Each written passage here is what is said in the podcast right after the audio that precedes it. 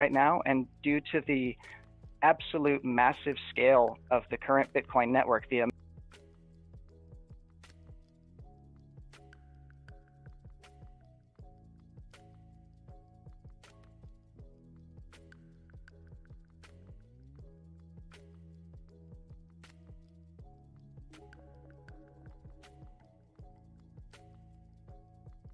Okay. Misconfig. Wait, wait, Alesh, Alesh, Alesh, Alesh. I'm really sorry. I'm really sorry. I'm really sorry. I'm really sorry. So what happened was, and I'm not kidding, I wish I was kidding, but I'm not kidding. We had a fail start, but everything's fine. Everything's fine. We did not broadcast the beginning. I'm not even kidding. I'm sorry. I'm sorry. I'm sorry. Because I was seeing the preview and I thought that this is live, but it was just the preview, right? And I, apparently I haven't clicked the go live button. And I asked the people in the chat, how is the sound? Could you please confirm that the sound is okay? Like, because, you know, my mic is one input and you're another input and I need to change some sliders to in order to, and I'm like, how's the sound? And people are like, we don't hear you. And I'm like, refresh or something. And other people are like, we don't hear you. And I'm like, but I see the preview, right? I see it. I just see it with my own eyes. I'm like, it definitely works. And apparently it was not working uh, because I haven't clicked the, the go live button, but it's fine. Now we're sure that uh, everything's gonna work because I fixed the settings. Okay, okay. Go for it, go for it, go for it. So we have one minute. I'm really sorry, it's absolutely 100% my fault. But at least it was a brilliant start. Now I'm gonna like, uh, funnily enough, go over it uh, quickly and then we're starting uh, normally, okay? Okay. My bad. Uh, by saying giving me a second, you need a minute, two minutes, 30 seconds? Okay. Okay, okay, okay, okay, okay, okay. Okay, we're starting, just a second. Okay. Yes?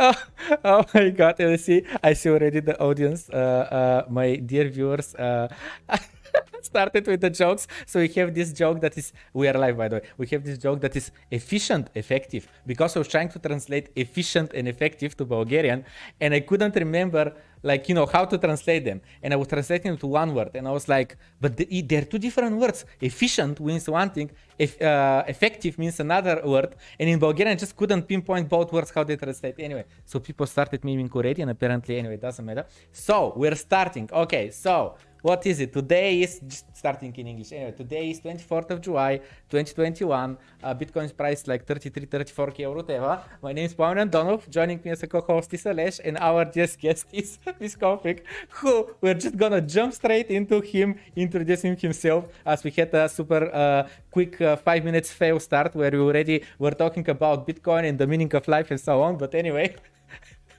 let's resume. Restart.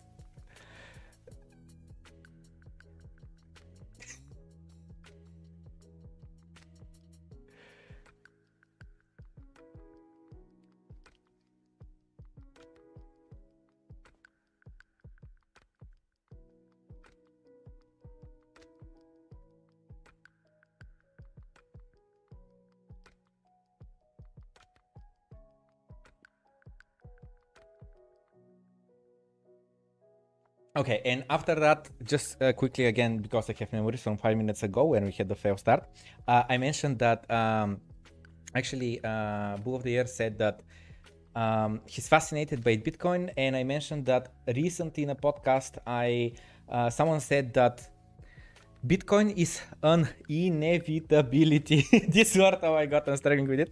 It's so, so it's inevitable, but um, what I think that person in that podcast meant was that fiat is broken gold just doesn't work and due to us being conscious and having uh, being able to develop technology sooner or later bitcoin or something similar was going to happen. And also uh, there is this uh, amazing article on how you have decentraliz- uh, decentralization in nature and they're giving the fungi as an example. And my point is that uh, even even decentralization is not something that um, it's not something that we've invented, it was already there. Absolutely, completely agree. And that's part of um, my analysis is finding the natural patterns within Bitcoin's price action, within Bitcoin's growth. And uh, if you look at, um, there, there's some laws governing the growth of technology. Uh, and if, if uh, Bitcoin is essentially a telecommunications network for France, it's going to grow like a telecommunications network. And we've seen the network effect with what happens with Facebook, for example. Very few people are not on Facebook because that's where everybody is. Bitcoin is an inevitability in that same way that more and more people are moving towards it, and that network effect is growing, and it's going to pull in more and more participants, both on an individual as well as an institutional level. Okay. So, what do you think about the uh, grassroots of Bitcoin it being bottoms up, meaning literally 2000 and uh, uh, late 2008, 2009, the first people uh, who were able to interact with Bitcoin. That, at that time, it's not even investing or speculating; it's just interacting with the protocol, the yeah. software, and so on. Were just uh, uh, these people on a mailing list. And then eventually it was some super duper geeks and then eventually it grew out it grew out. And then 2013 it kind of starts getting into proper retail in proper uh, mainstream. 2017 then definitely that was a proper retail bull run. And now 2017 being uh, uh, definitely discussed as a new asset class for the first time as 2017 that was not the case. Jamie uh, Dimon from JP Morgan was saying uh, it's I'm gonna fire anyone who touches it. If you touch it, if you buy it, you're gonna pay the price for it, and so on. And now, 2021, we actually see just from last week, this week uh, was the news that JP Morgan uh, uh allows uh, the, their financial advertisers or whatever it is um, to uh, not uh, propose to their clients to purchase Bitcoin, but if they ask for it, to do deliver um, um, you know investment um, options. And I see that you're sharing the screen, right? Is this what's happening? Yeah. Okay. Yeah, and it's basically what we're talking about, right? Is the innovators, the early adopters, the early exactly. majority. I, I, think that we haven't even gotten close to early majority yet. We're still in the early adopters phase phase of Bitcoin. Oh, absolutely. No, no, no, absolutely. Yes. And and with with, with El Salvador being uh, the first state to start recognizing Bitcoin as a proper solution to a problem, so what's your take on um, you know on Bitcoin as a bottoms up development? Um, well, it's it's unique because you don't have to have any permission to participate. You can set up a node, you can download a wallet, you can uh, transmit value without anybody's permission. Uh, El Salvador didn't need to deem it legal currency in order for it to be used in El Salvador. In fact, it has been used in El Salvador for many years among some populations, some communities. Uh, and that's really exciting because there's a huge percentage of the population globally that has access to a mobile phone, but not a traditional bank. And that idea of banking the unbanked and bringing uh, more safer, faster, more effective commerce to all corners of the globe is really exciting to me. It's going to bring a lot of people out of poverty because it's going to allow them to conduct commerce in a way that they weren't able to do before. Absolutely. Um, um, um, earlier, sorry. Um, earlier you said about the exponential growth and people adopting it and everything. Um, which one would you say, in your opinion, as an analyst, would, is more accurate? Is it the stock to flow or Metcalfe's law about exponential growth? Well, I think that they are both accurate descriptors in a uh, like in a logical sense, in a narrative sense. The scarcity of Bitcoin is what gives it its value.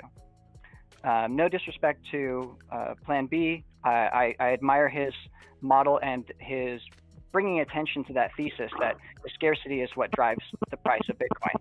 I, I question whether a hundred years from now, in, in uh, say 2121, if uh, if the reduction in the rate of flow is going to be significant enough to spark another bull rally. So on the long enough timeline, I don't think that the model will hold out, but that's true of probably any model.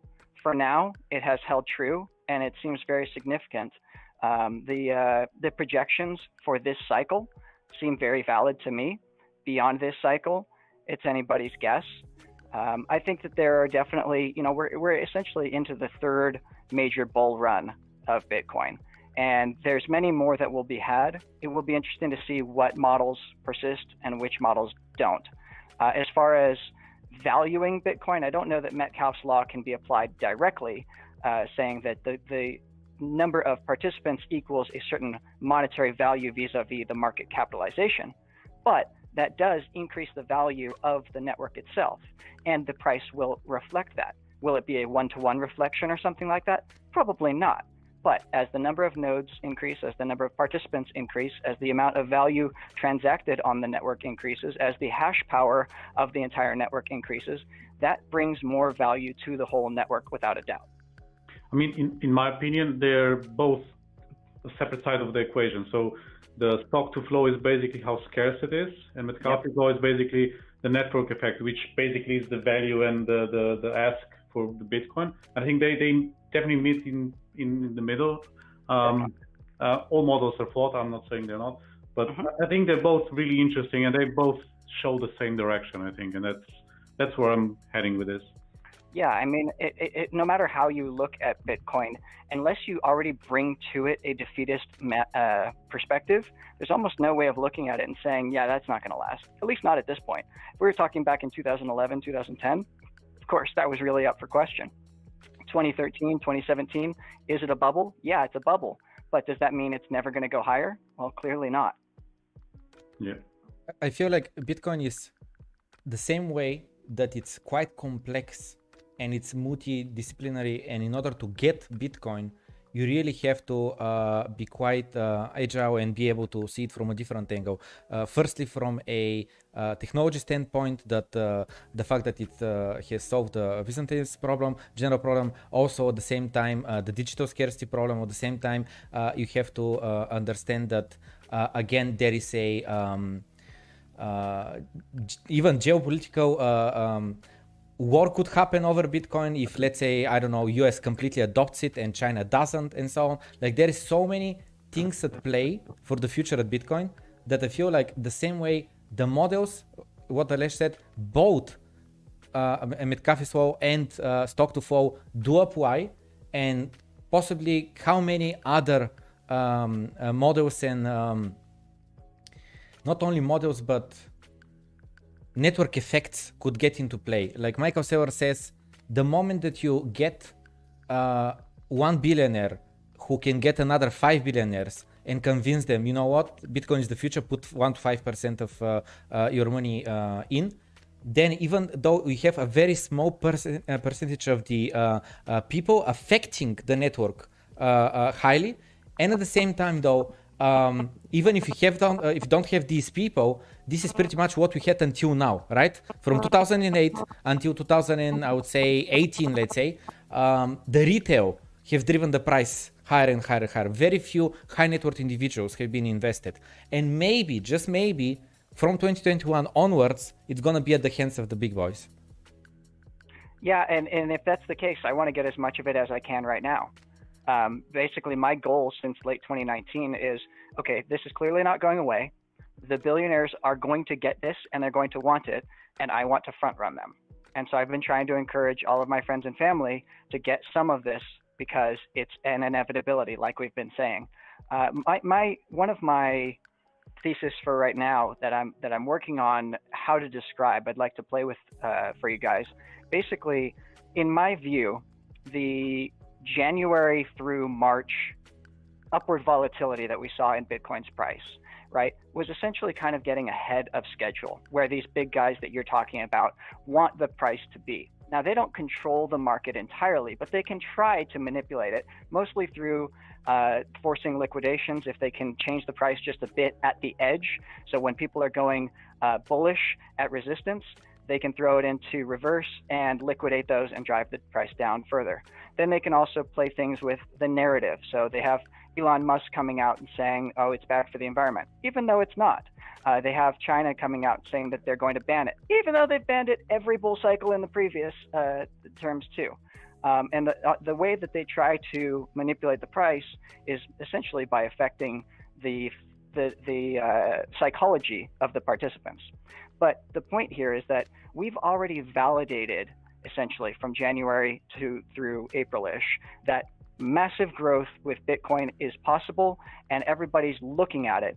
So we haven't quite seen mania in my view, but what we saw was a test pump. We basically validated for a whole bunch of people that, hey, you can put your um, stimulus check into this and do a multiple off of it pretty quickly. And that's not necessarily the message that I want to be sharing with everybody because it is speculative, it is risky, but that is what people saw.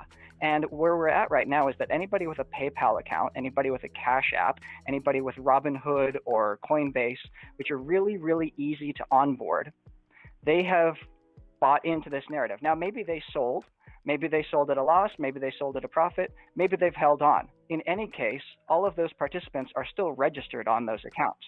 They are already in the pipeline, and the pipelines are being built much bigger than that. Visa has done what a billion dollars in transactions on their uh, crypto connected cards. Uh, all of the big banks, like you had mentioned, JP Morgan, are realizing that this is something that their customers want. And so the pipelines have been laid. And now, when the real mania kicks in, everybody who was already on is going to be at the push of a button back in the game and their brother and their sister and their mom and their auntie and everybody else around them are going to see it happen and they're going to bandwagon. And that's when real mania hits. And so I can show you on the charts where I think that we have uh, basically had a test pump and we haven't really gotten into the true mania and what that would look like. Okay. Yeah. You want me to pull that up right now? Please do. All right, cool. Let me share that out. I just want to say because said that the banks realized that their clients wanted. It's more like the the banks realized that they can make money off of this. First, it was I forgot which one was it, Wells Fargo or whatever. One of the banks put the uh, uh, the Bitcoin service on, and unless their competitors, the other large investment banks, don't offer that service, everyone who uh, wants crypto would have went to this exact bank. So this is why the competitors were forced to also offer um, uh, uh, Bitcoin uh, futures or custody services or whatever? The, mar- the market will naturally gravitate towards its best yield. And if you're not going to offer that, they'll find it, especially in the internet connected age that we're in today. Yep. So this is my overall model, my overall view, and I'm incorporating a few things. The primary thing that I have been looking at in the short term is the golden ratio, which is a 1.618 level. Uh, so here's what it looked like in 20 uh, the, in the in the previous bull run. Uh, we breached. Uh, so first of all, let me let me introduce this lower green line. This lower green line. Can you see my mouse? Yes, yes, we see. Yeah. Okay. So the lower green line is a two-year moving average, 730 days, and we only break down into that level during absolute despair when everybody thinks that it's over. Conversely, a 5x multiple, five times that value, is this red line up at the top. And we only break into that area when we are absolute mania, insane greed levels, when things are doing multiples every day. And it's not sustainable to continue on that, which is why we go into a blow off phase. And so I've incorporated the psychological phases of a mania, uh, of a bubble, if you will. You have to spit at the bottom, then it begins recovering. And what we're looking for recovery is this 1.0 level. This was the previous cycle high, 100% recovery. And if we consider this red, uh, this point at the very bottom of the cycle here to be zero, then the relationship between zero to one, you can find the 0.618 level. This is uh, phi, a golden ratio and that serves as resistance before we break off into the takeoff level. And so trying to recover to that is essentially the stealth phase. We're coming back up towards the uh, previous all time high, but not breaking above. We find resistance at the previous all time high, and then we have finally recovery. And at that time, awareness begins. That's when people start looking at the market again. They start saying, oh, I thought Bitcoin was only going to go down, but it's higher than it was even at its peak years ago. So they start paying attention again. And then that drives a lot of excitement. And eventually, at some point, we hit this 5x multiple of the two year uh, average and we get a sell off. In this case, in 2017, we saw a few times resistance at, that, at this level. And what you would call this hump right here, where it looks like it's going to go down and never come back up, but instead does the opposite, it goes up and never comes back down, that's called a bear trap. And when you believe that it's going to go down, then you short it. And shorting at a support level actually will drive the price higher. And so eventually we find another resistance. Media attention is really starting to kick in at this point. Mania phase is in full bore. We're getting news about people selling their homes or taking mortgages out to buy Bitcoin, and the greed is in full swing. And eventually it's too much, and we get back into the blow off phase. And that's what we've seen previous cycles. Uh, you can look at 2013, we also had a similar kind of cycle. Now we have, uh, during this current cycle, we have again the dis- despair. This was a black swan event. Nobody was expecting that. And if you look, if you kind of uh, ignore this downside, the price still stayed above the two year average. So I think that this is a pretty solid way of looking at the price. And again, just like before, we saw resistance at the 0.618, that uh, golden ratio uh, 618 level. Resistance again, breaking through into awareness. We get takeoff, breaking through the previous all time high, 1.0 recovery. We get a real mania. And when I saw this test right here, I thought that that was our golden ratio 1.618 retest and we would continue on.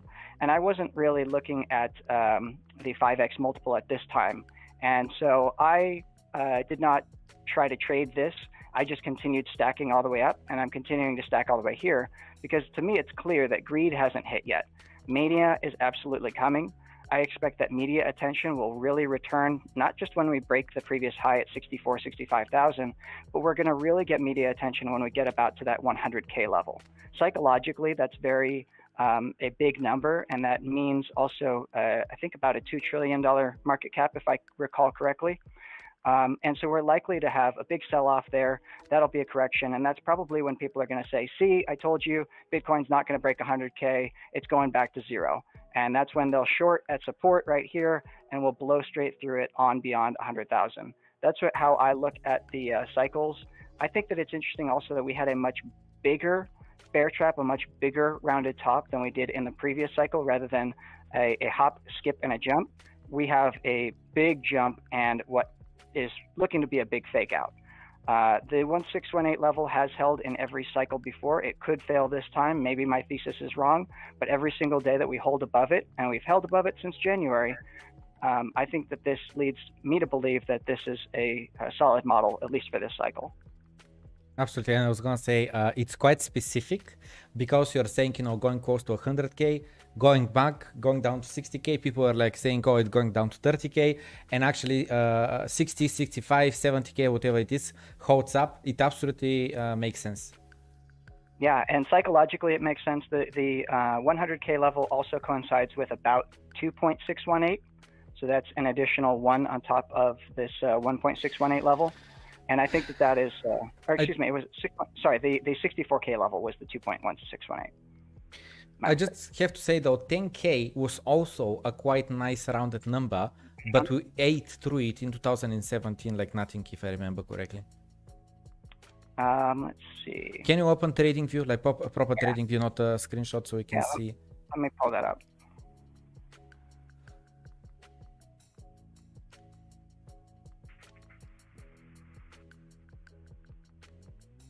Okay, I'm going to share a different window.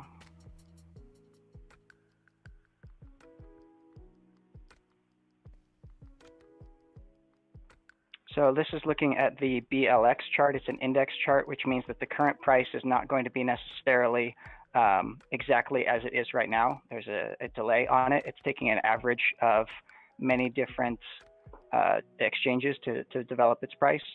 Uh, but let's go out to the weekly.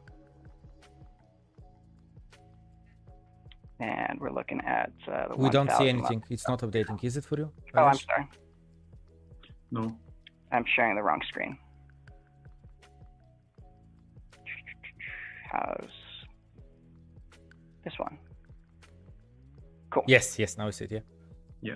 Uh, so the $1000 level is basically the 618 we did see resistance at that level um, during the, the most previous cycle. Mm-hmm, mm-hmm. Uh, during the first the first cycle, uh, yeah, we basically. I mean, I would I would call a top at 1200 when we came from 100. I would call that topping out at a thousand, relatively speaking. Okay. okay. It, it didn't it didn't stop exactly at a thousand, but if okay. you look at the weekly close, the weekly close was what 950. I mean, that's basically topping out at a thousand right there. Okay. Yeah, it was basically just a week. Yeah. Yeah. Okay. And what about Um, uh, 10k? 10k. So we, we, we, we moved a multiple beyond 10k, um, but it was definitely closer to 100 than it was. Or excuse me, it was closer to 10k than it was 100. And uh, our weekly candle topped out at what uh, high of 19? No, not high. Uh, close of 19,000. Yeah, yeah. Uh, no, just my point was so- that 10k is also a very round number, but actually we went through it, no problems whatsoever. Oh yeah, that's a good point. I- I mean, 100k is not likely to be the top. Uh, if you look at that consideration, that 100k was resistance, and then we went. To, uh, sorry, 10k was resistance, then we went to 20. It's reasonable that we could see resistance at 100k and then go to 200. Okay. All right. Um, I have a few questions. Sure. So, firstly, we have very similar uh, views on how the bull market should uh, play out. However, there are a few factors that I would like to highlight and hear your uh, thoughts on it. So, firstly, the distance between the halving um, and the top. Uh-huh. They they uh, they can back, go back to 2013 and measure uh, uh, the orange lines are the halvings, right? I'm not Correct. mistaken. Okay. Can you measure, please, uh, this weekly candles? That's fine. So let's see how many candles are there between the um, it's the tape, right? Bottom, bottom, bottom. Okay. Or top. Sorry, you're looking for what time range? Uh, no, I'm saying let's just measure from the halving until the top. How many weeks is it? So in 2012, 52 weeks. that yeah. was yeah 52 weeks, almost a- a year exactly. Okay, let's check the others.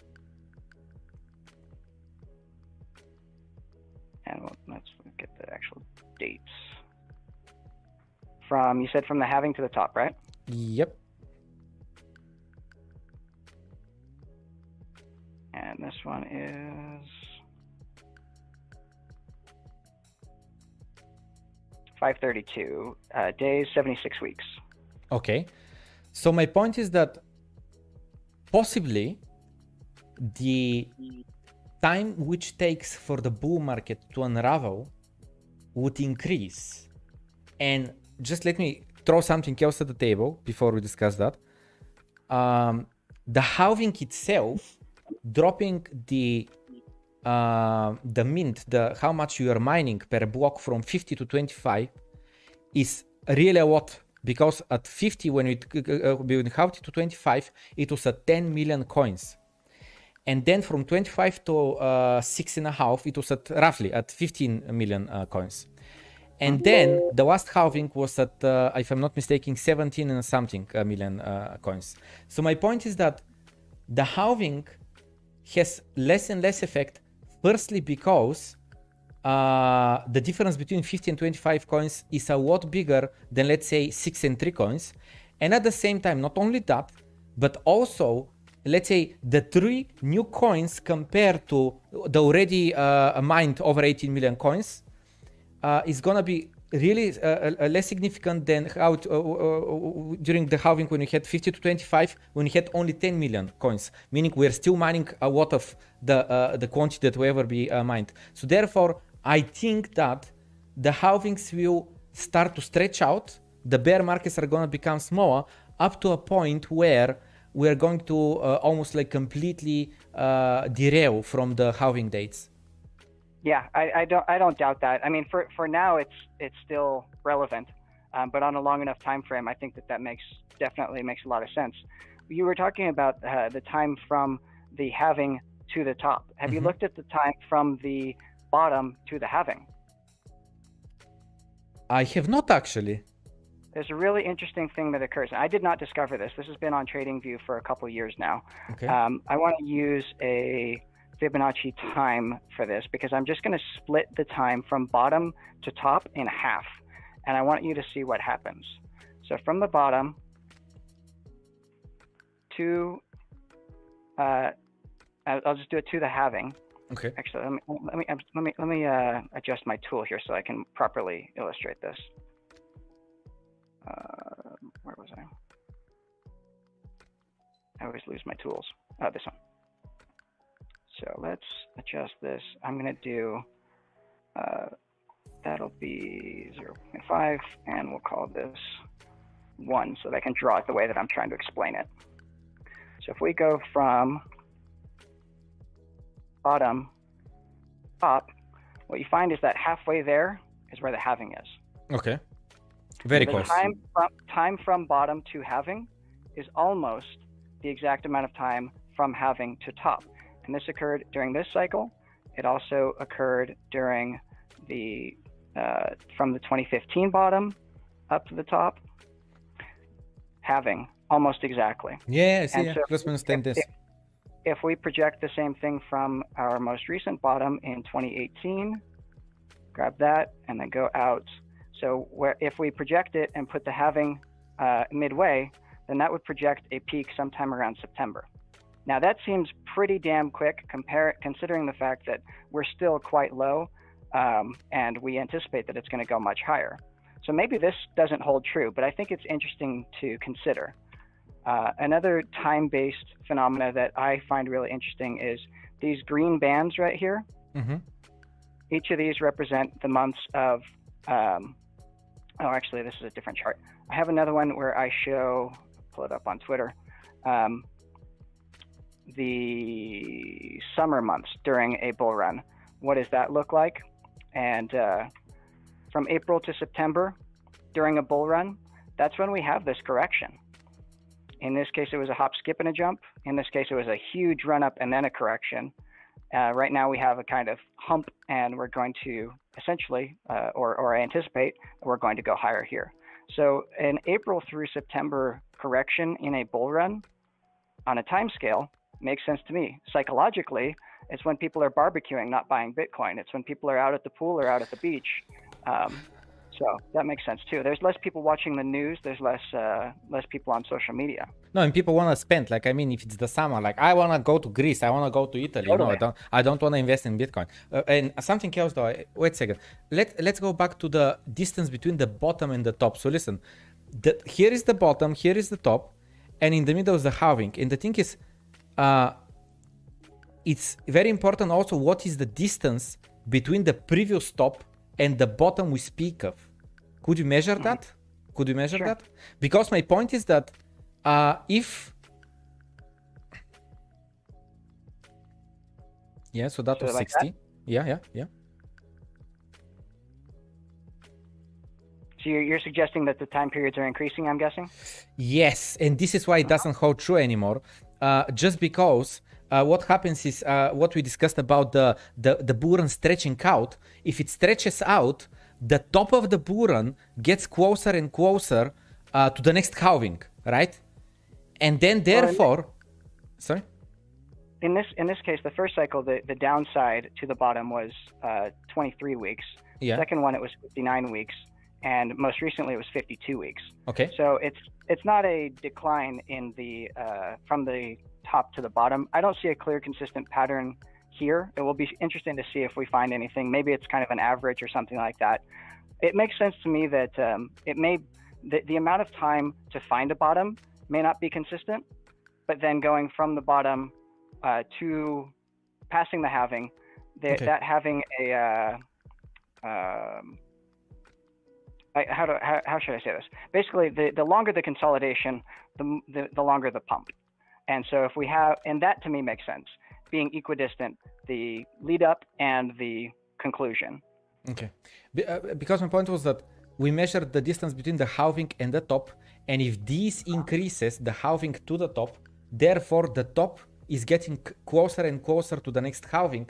Therefore, the bear market has less time to unravel. Potentially, yeah. Otherwise, you're going to push the bottom past the next halving. Yeah. Yeah, and that, and that, and that could happen in future cycles. Yeah, yeah. um, as as more and more participants have faith in it and they're not trying to play short trades, then the bottom is going to be less drastic in the Okay. future. I, I, I still think that, especially with what we had talked about, or how I brought up that the pipelines have all been built now, uh, it's easy to get on board. And if you're on board, you're only a button away from getting in, right? But unfortunately, that also works on the reverse.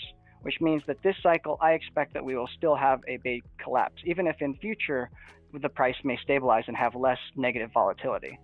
Okay, interesting that uh, so you still do foresee a proper bear market with a um, at least a blow off top. Yeah. Uh, whether whether or not the bull market lasts as long as before, who knows? Um, and maybe maybe the blow off top will bring us not as far down as previously 85 90 percent um, but i still think that we're going to have a massive run up and an overbought condition and a collapse after that okay significance hard to say okay a few things. Okay a few things then.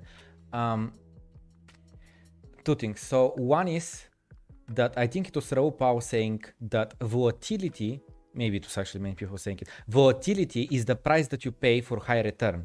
Because if yeah. it was a straight 45 degree uh, line uh, uh, going up uh, you know to the right and to the top of the chart everyone realizing that are just gonna try to front run everyone else and this is why the volatility yeah. happens uh, at the same time though you're saying that you still expect uh, to have a blow off top meaning we're going to be overbought, we're going to have a massive correction, but you're saying that you don't expect the correction this time to be 80 85%. Let's say 85%, as it as it was uh, uh, 20 to uh, to 3k and so on.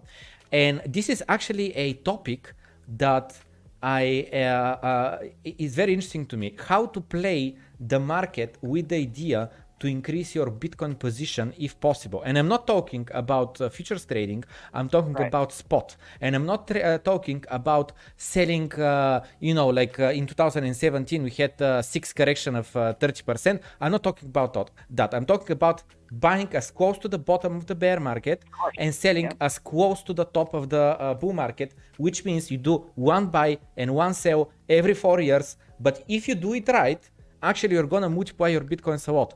And the thing is though that if during the bear market after 2013, where we topped at let's say 1200, if uh, the bottom is uh, it's around 200, right? Like 150, 200. Let's say mm-hmm. 200. If you didn't buy the absolute bottom at 200, but let's say you bought at 300 to 400 range, that's your average buy, okay? Uh, with our cost average or whatever. Yeah. Uh, so let's say 300 was your buy. The thing is, in my opinion, if you sold at 10k which is just 50% from the top, you've right. done very well. Like Absolutely. it's quite hard to sell a 20k. Like there is almost no people who bought exactly right. 200 and sold a 20k. Like that's unreasonable in my opinion. So if you bought a 300 and you sold a 10k, that's already a 30x return, which I mean, to some degenerate apps, that's like, oh, that's every Tuesday, like that's nothing. Right. uh, but to me, 30x on my savings in yeah. four years. What yeah. the that that's insanity. Okay, so at the same time though, what I'm really uh, afraid of is that if I try to time the market, let's say that we're 2017 now, and yep. if I sell a 10k, the issue is I might not get a lower price. Now with the hindsight, we know we dropped to 6k for quite a while, then right. for 2 3k for three months. I could have re-entered lower. But I yep. could have sold at 5k. I could have sold at 6k, and then FOMO back in at 10k. You don't know if you're here. You don't know if you're here, or if you're here, or if you're here, or if you're here. Yes. So what's your take on that? How do you think to play this market? Because some people are saying we're gonna top at 300k. Some people are saying that maybe people are gonna front run sell and we're gonna uh, top at 240. Some people are saying we're going much higher than you anticipate, maybe 500, 600. Well, I'm I'm um, fairly risk averse. Obviously, we're in a very volatile asset, so that's a pretty relative statement to say. Um, I don't do leverage trading. I've tried my hand at it, and I uh, am too impatient, and I uh, make moves too early, and that's kind of what you're talking about there. So the long term is definitely where I keep my focus. And yes, ideally, you want to accumulate, but to to me, I don't maybe just because I don't have that much dry powder, I'm not going to have one buy right here. I'm going to look for signs that the market has bottomed and begin averaging in, buying every week, buying every week, buying every week, buying every week, buying every week. okay, now we're above previous all-time highs. Sorry, and sorry. then once once once we get above that all-time high, that's when I'm looking for opportunities to average out. So rather than one big buy in, one big buy out, I stack in and stack out is my strategy. Absolutely, no, no. I, I when I said with two, uh, uh, only with two, uh, one buy, one sell, I meant like Theoretically, if you play it out perfect, you make 100x amazing. Okay. uh, this is why I set average price as a 300. Let's say your dollar cost averaging at 200, your dollar cost averaging at 300, at 400, and your average price 300 or whatever. And uh, uh, after 400, you stop buying just because you've been already buying for let's say a year. And now, even if you put extra money at 800, 1000, and so on, like it just has diminishing returns on your portfolio. Um, so absolutely, stacking in your orders to buy and stacking in yeah. your orders to sell works out. However, though, what I'm trying to highlight here is my fear that let's say uh, if we're right, right, and 30k, this is a bottom. This is not like uh, we're on the way down to 3k, 10k, and as some other bear, some bears say. But let's say we sure. bounce out. Let's say we bounce out, and let's say exactly as uh, we are talking, this is what happens. We go to close to 100k, we drop back to like 67, 8, 70k, and then uh, uh, we go to 300k, for instance. My fear is that if I start selling, let's say 150, uh, we go to 600. And yeah. my personal uh, idea is that whatever I cash out of Bitcoin, I'm not cashing out with the purpose of repurchasing Quora. If I'm cashing out Bitcoin, I'm doing so with the sole purpose of diversification. Too much of my uh, portfolio, which at the moment is 99%, in, is in crypto, and therefore I just want to, uh, you know, like space it out in other assets just to lower my exposure, lower the risk, because you don't want to be dependent 100% just on uh, one asset class, which again, I am, but I know, you know, I know what I'm doing, meaning I'm 100% purposely doing that at the moment. Okay, so my point is the following. If I start selling, I sell not with the idea to purchase, right? However, uh, purchase bucket lower price. However, I do want to have like some targets that let's say if we hit I know 300k, I wanna sell uh, 50% of my portfolio or something or 80% of my portfolio at some price that I'm quite quite confident that if we hit there, that's an overshoot. That's definitely the top and so on. So how do you? Uh, what's your plan to proceed uh, for the coming uh, six months, eight months, twelve months, whatever the the bull market continues? Yeah, um, let me pull up the. Um, I think that the, I mean, the pi indicator has been really accurate, and it, and it called the top here as well. Um, in previous cycles, we saw a double top, and that could play out again. Um, so the pi indicator could be a really good top signal. The the area that I'm looking for is that 5x two-year multiple that I had mentioned before. So let me let me add that here.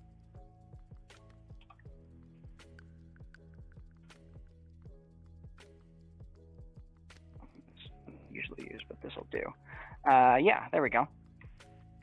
So I'm looking at the these areas where we're above the red line. The, this this 5x of the two-year multiple. Um, and you can keep an eye on RSI. RSI obviously is going to be showing overbought this whole way up once we really start going. I think that a lot of people assume that if RSI is in overbought territory, that means that the momentum is done, but it can persist. Um, and so I'm, I'm looking for this level where it's five times above the two year average is pretty consistently uh, overvalued. And I think, okay. I mean, if you just apply this and you just say, okay, when it's when it becomes when it goes into red, I start selling, not everything at once, but like right. I start now and then it goes higher still. Like you sell five percent, five percent, five percent. And even if you just do this with your two-year average, moving average, and 5x, you could easily double your Bitcoin while also cashing out some. Definitely. And that's like the dream, right? Doubling your Bitcoin in every four years, and the Bitcoin goes 200% per year or per, on average.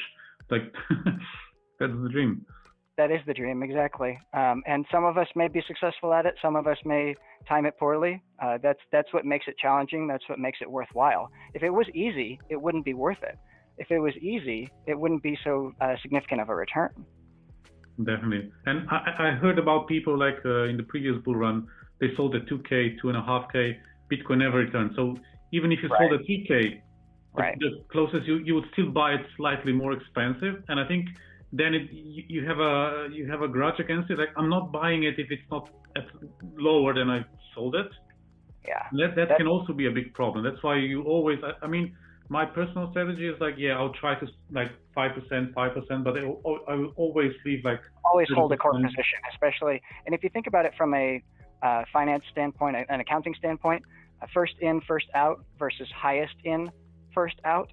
so that for anybody who's not familiar in accounting, you may take your books and when you bring in revenue or bring in an asset at a certain price and then you sell it later at a different price, are you going to say that you are selling the most expensive one that you bought or are you selling the cheapest one that you bought? So, in my mind, to maintain the most growth, I only want to be uh, trading or selling the ones that I bought earlier. But in order to maintain my stack, I want to keep all of those. So, in my mind, I'm only selling the high purchased uh, uh, Bitcoin. So, if I buy Bitcoin here at 30K, I'm selling that Bitcoin. I'm not selling the Bitcoin that I bought at 9K.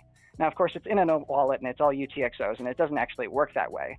But psychologically, I want to maintain as much of the stack that I got before previous all time high, or in this case, per my thesis, before the 1.618 level. I don't want to sell any of my Bitcoin that I bought below 30K because we will probably never go there again. Good point, yeah. And I mean, how would you say you, you want to like avoid that's your personal opinion about the futures and uh, leverage. Um, but like just apart from the the strategy we just discussed your personal view how can you maximize? Like okay let's say we say it's 80% now that we're going above 100k we think this was the, the local bottom. Now it's up only. How would you make the most out of it with the knowledge we have now? I, I trade litecoin. I trade litecoin against bitcoin Okay. And Litecoin is has been around for 10 years. It'll have its 10th anniversary this October. It has 100% uptime. It is essentially the same as Bitcoin. It just came later and it has a larger supply cap. It transacts faster, and all of those are selling points, a narrative, a marketing tool for selling Litecoin. I don't necessarily believe that Litecoin will be the end all be all. I don't necessarily believe that Litecoin will be currency and Bitcoin will be gold but that's the narrative, and it's easy to understand. There's a lot of benefits of Litecoin where people will buy it.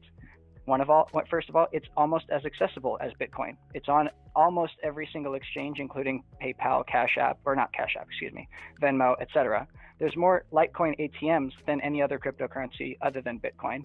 It's been on the list for so long. When people flip through and they see Shiba Coin and Dogecoin and and uh, Ethereum, all these things are hard for them to understand, hard for them to believe in. If they if they believe that they want Bitcoin but it's too expensive because that's what a lot of people think. They look at 30,000, 60,000 and say that's too expensive, I can't buy it. Now the three of us here on this call, we understand that it doesn't matter what the price is, you get a fraction of it and whatever multiple the whole price does, your fraction will do a multiple of that. But that's not the point. The point is that unit bias, the desire to have multiples of something rather than having a fraction of something, will push people to want to buy something cheaper. And so when they're looking at those four or five options that are on their app on their mobile phone, uh, Litecoin is the cheapest one, and it's it makes sense to them compared to Bitcoin. And so when I look at the chart of Bitcoin compared to Litecoin, I see that it's in an undervalued state right now. And so while I stacked Bitcoin all of 2020, I have been stacking Litecoin all of 2021. And when it increases its multiple, I'm going to trade it back into Bitcoin. So let me show you that, that chart real quick. So you, you believe that altcoin will out, outperform Bitcoin in, let's say, next six months? At, at some, at, at, some, at some period, yes.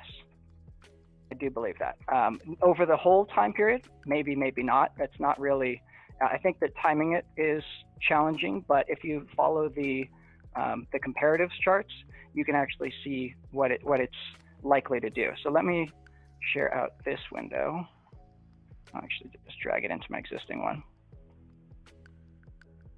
So this is a chart you of haven't, the. You haven't. You haven't uh, dragged it. I'm sorry. Wrong one. There you go. Prop trader with multiple screens. Yeah, uh, a gamer, uh, trader, researcher. More screens, more better.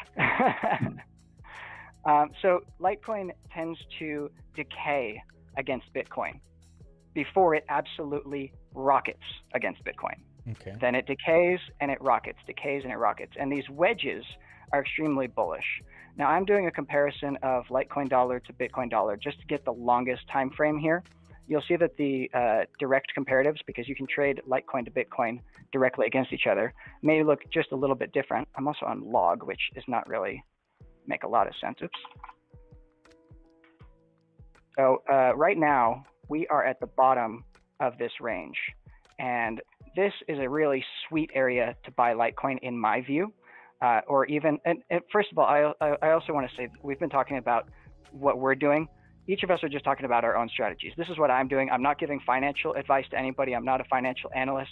I wouldn't want anybody to make any trades based off of what I say. I'm just explaining how I look at it, right? But point being, this is an area that Litecoin doesn't tend to stay a lot of time in. And when it gets above, it's doing multiples. And if we want to multiply our Bitcoin, if we buy Litecoin with our Bitcoin at 0.004 of a Bitcoin, and it goes back up to 0.02, we will have 5x our Bitcoin stack. Yeah.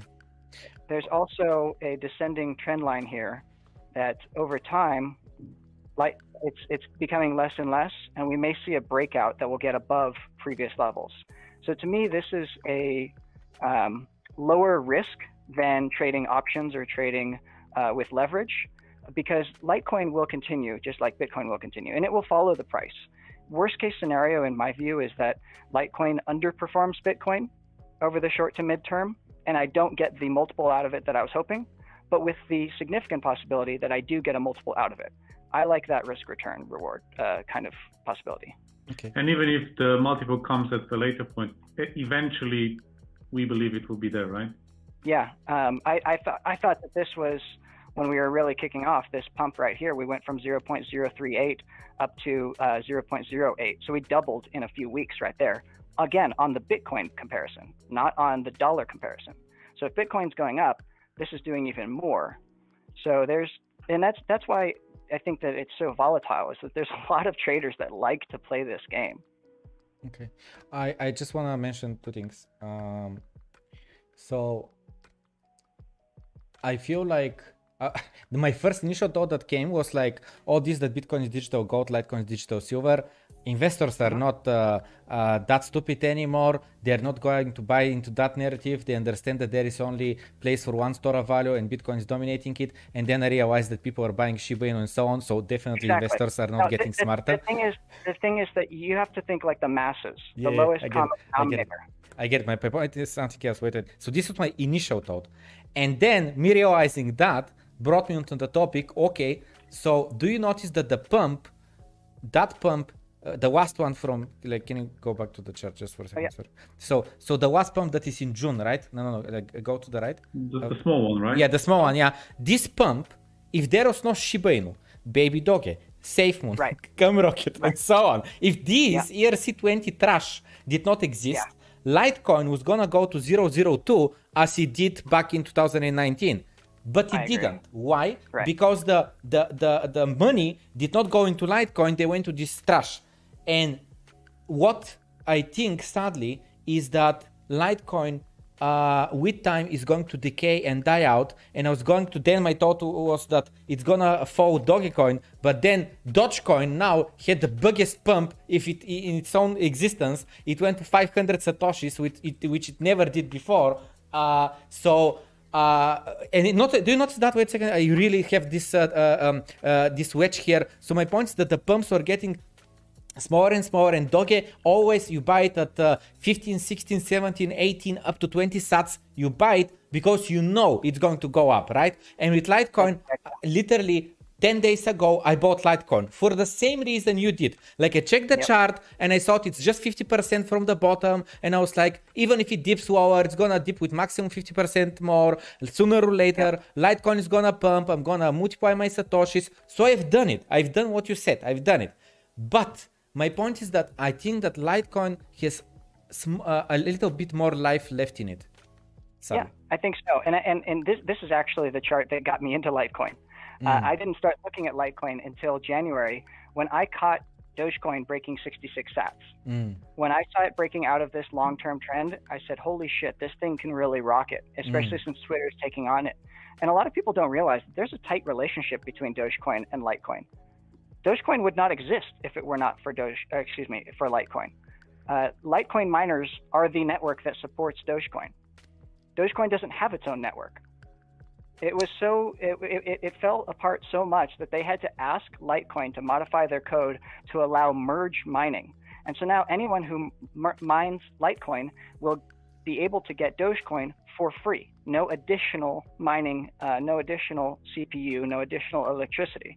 And so it's kind of interesting, of course, that they both play the same kind of oscillator patterns against Bitcoin, but there's also that close relationship, and the the Doge faithful don't realize how how dependent they are on Litecoin miners.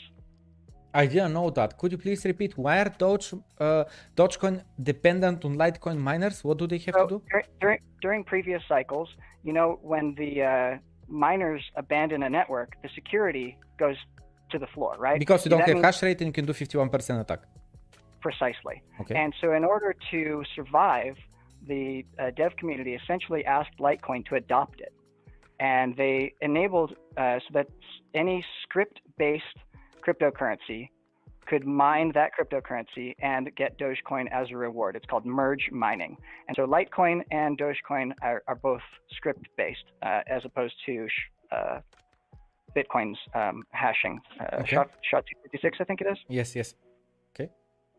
Um, so it, it's just kind of interesting where people who will be very obsessive about Doge and overlook Litecoin and overlook their own dependence on the Litecoin network. Because people don't buy Doge for the fundamentals; they buy it for the memes.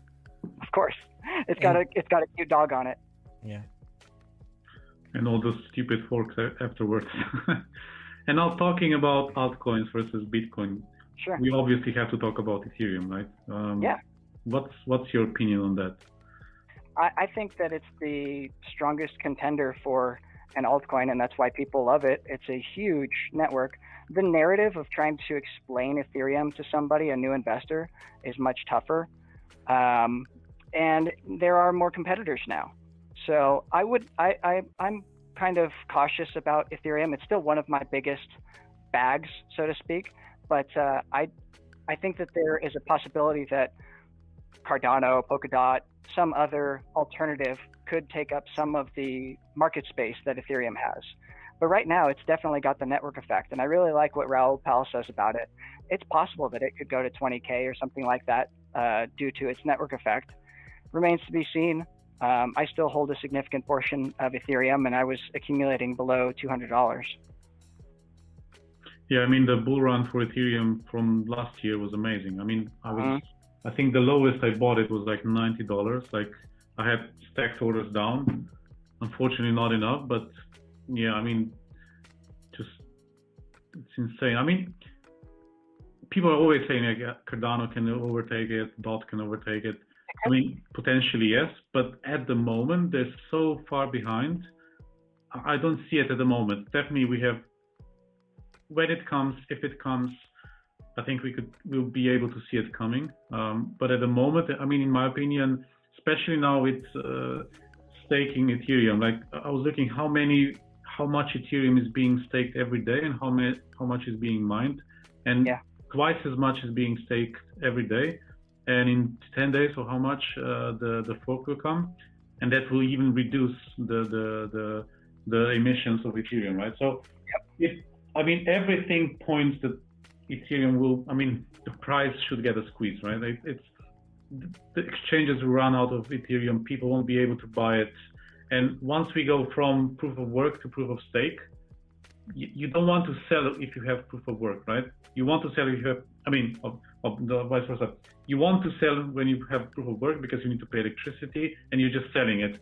Having thousands of bit Ethereums on your in your wallet doesn't yield you anything, but having thousands of Ethereums with proof of work, I mean proof of stake, will yield you more. You more. So you want yeah. to accumulate as many, as much more as possible um, and it just completely changes the ball game. Actually, these circles that you draw are quite interesting. I didn't look at it at all, uh, like that at all. I, I mean, this this is basically where we are. Uh, whether or not it goes as high as it did, um, this is essentially that, like I said, that midsummer correction. Um, it's uh, it, I, another interesting thing. Do you guys look at Bitcoin dominance? Yeah. Um, I don't know if I have any illustrations on this. No, but um, Bitcoin dominance is, is really really interesting because it'll it'll tell you whether or not you should be investing in Bitcoin or whether you should be investing in altcoins, especially for the long term. And right now, it looks like we're kind of at the lower end of it and it wants to return back to where it was. But that's a little bit misleading because we both know that Bitcoin will never be 99% of the market ever again. Right? Will it ever be will it ever be 75% of the market again? Maybe during the next bear market, but I don't think that we're entering into the next bear market right now. So in the, in this chart, we may be at a stage like this or something like this, right? So we've we've had a really steep decline in Bitcoin dominance, but it's still going to go further. Um, so is it and, though? And how many how many more projects are coming on board? Um, exactly. Okay. So I remember, you know, uh, you know. Um, oh my gosh, what was the name of the American guy who went to Puerto Rico? Oh my god, there are so many. uh, right about Goldbug Peter Schiff. Uh, no, no. he, he's big in Puerto Rico. No, I know, I know, but no, no, no. Uh, that guy, crypto YouTuber, uh, that literally shoots videos from his backyard. Anyway, it doesn't matter. So he talked about Bitcoin dominance, and I said the Bitcoin dominance is like one of the most uh, stupidest and useless charts. And here is what I mean because you're adding more and more and more altcoins every single year. And I mean, the dominance is just gonna go over and over forever because you're just adding more stuff on the table. So of course it's gonna go over, right? Like well, it cannot. That's, that's assuming that people want to hold on to shit. Um, and and it, during certain periods, people buy into shit because it's going up. But then when they realize that it's done, uh, they get out of shit really quick. Sure, sure. But no, no, I'm not talking about shit. I'm talking about serious, meaningful uh, projects. Like, like, let's say Cardano, Polkadot, Ethereum, projects with real developers, with real tools, with real um, um, uh, usefulness in the world. And let's say Link, right? It's an oracle. It's like the connection between the real life and the blockchain because the blockchain right. doesn't you know who is the president of the United States today, but an oracle yep. can tell it so. So my point is that. Um, Therefore, let's say Link, just an example, it's a meaningful project, we need it, and it's being added to this Bitcoin dominance, right? And let's say it's not correct, but let's say it removed one additional percent. If Link did not exist, uh, Bitcoin dominance would be 1% higher. So my point is that over time, uh, the Bitcoin dominance is gonna go lower and lower. So I agree with you that from here on we could go lower. However, though, when Bitcoin goes straight up, when it rips up, and it's and it and it's it should do so soon enough uh, Bitcoin dominance goes uh, higher. It doesn't go lower. And at the yeah. same time, when Bitcoin uh, uh, drops heavily, just like it did on 19th of May, alts drop even uh, heavier. And this is why, again, Bitcoin dominance uh, goes higher. Yeah, to some, to some degree, that's true. But um, there's so much craziness with, with altcoins. I mean, we saw Doge in the top 10 this year. Yeah. Like, it, it to say that the, the, the biggest markets are the ones that have the most uh, future potential is, is a little bit of a stretch of the imagination, at least at this point. What you're saying may become much more true in next cycle and the cycle after that.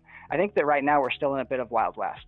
Mm-hmm. Colin Talks Crypto, by the way, is the guy. Do you know him? Colin Talks Crypto. No, I don't. I'll check him out.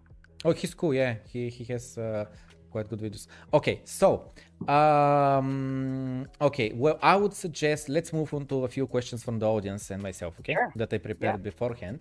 Um, so, um, okay, let's let's first uh, the, the first note that I've written myself is uh, about Michael Saylor.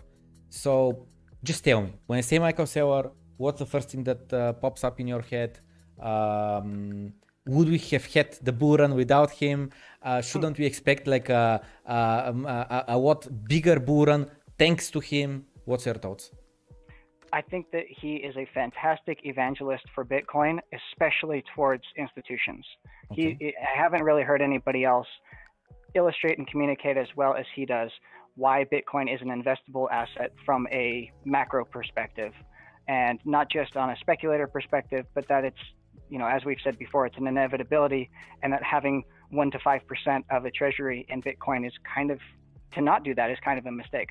So I really, really admire him for that. As far as his impact on price, um, I who knows if he had conversations with uh, Elon Musk before Tesla bought it, that may have have uh, had an impact there, which would directly change the price. Seems to me that the biggest factor in Bitcoin's price this year has been grayscale. And when Grayscale's premium was very high, there was an arbitrage opportunity that led to more buying of Bitcoin.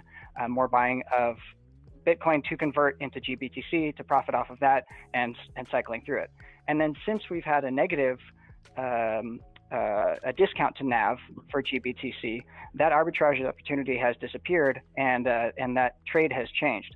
Lyn Alden highlighted this. She's uh, that that person is really really brilliant in describing what's going on with the macro.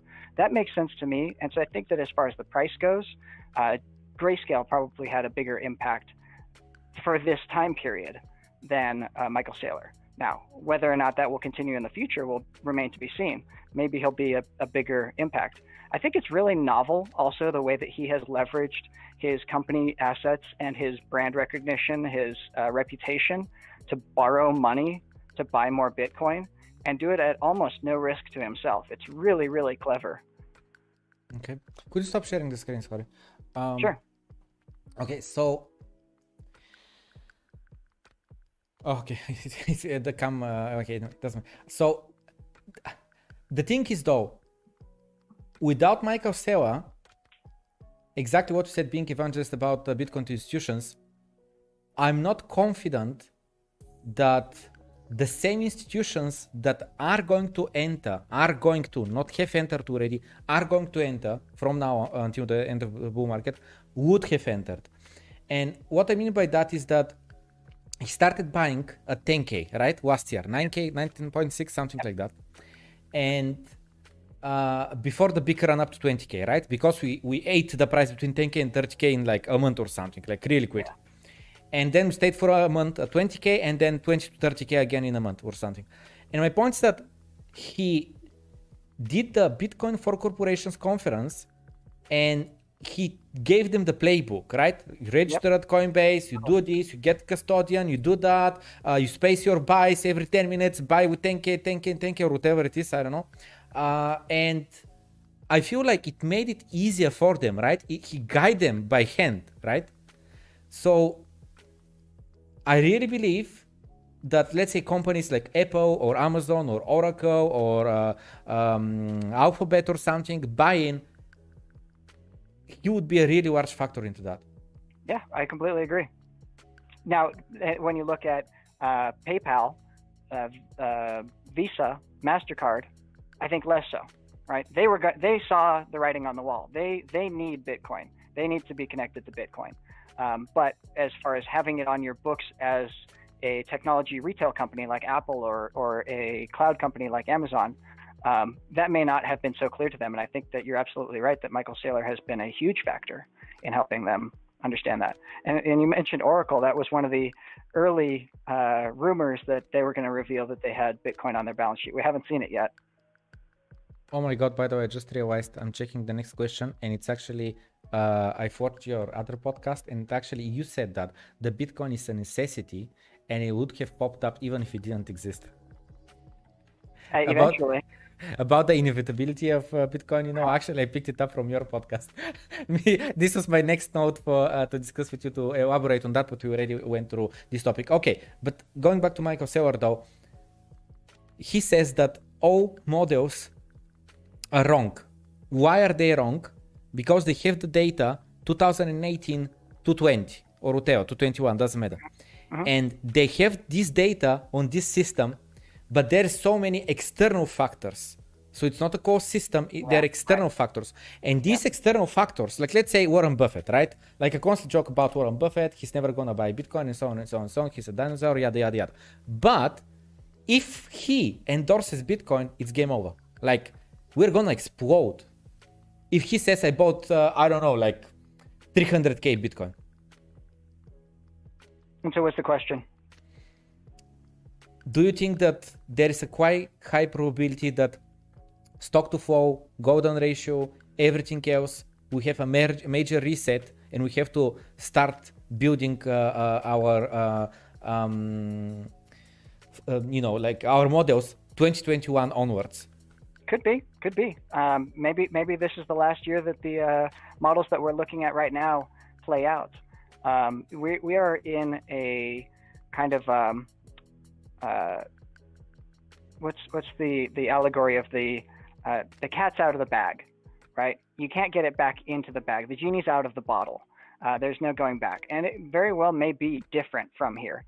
I think when Michael Saylor says that all models are wrong, he's suggesting that they'll be broken to the upside.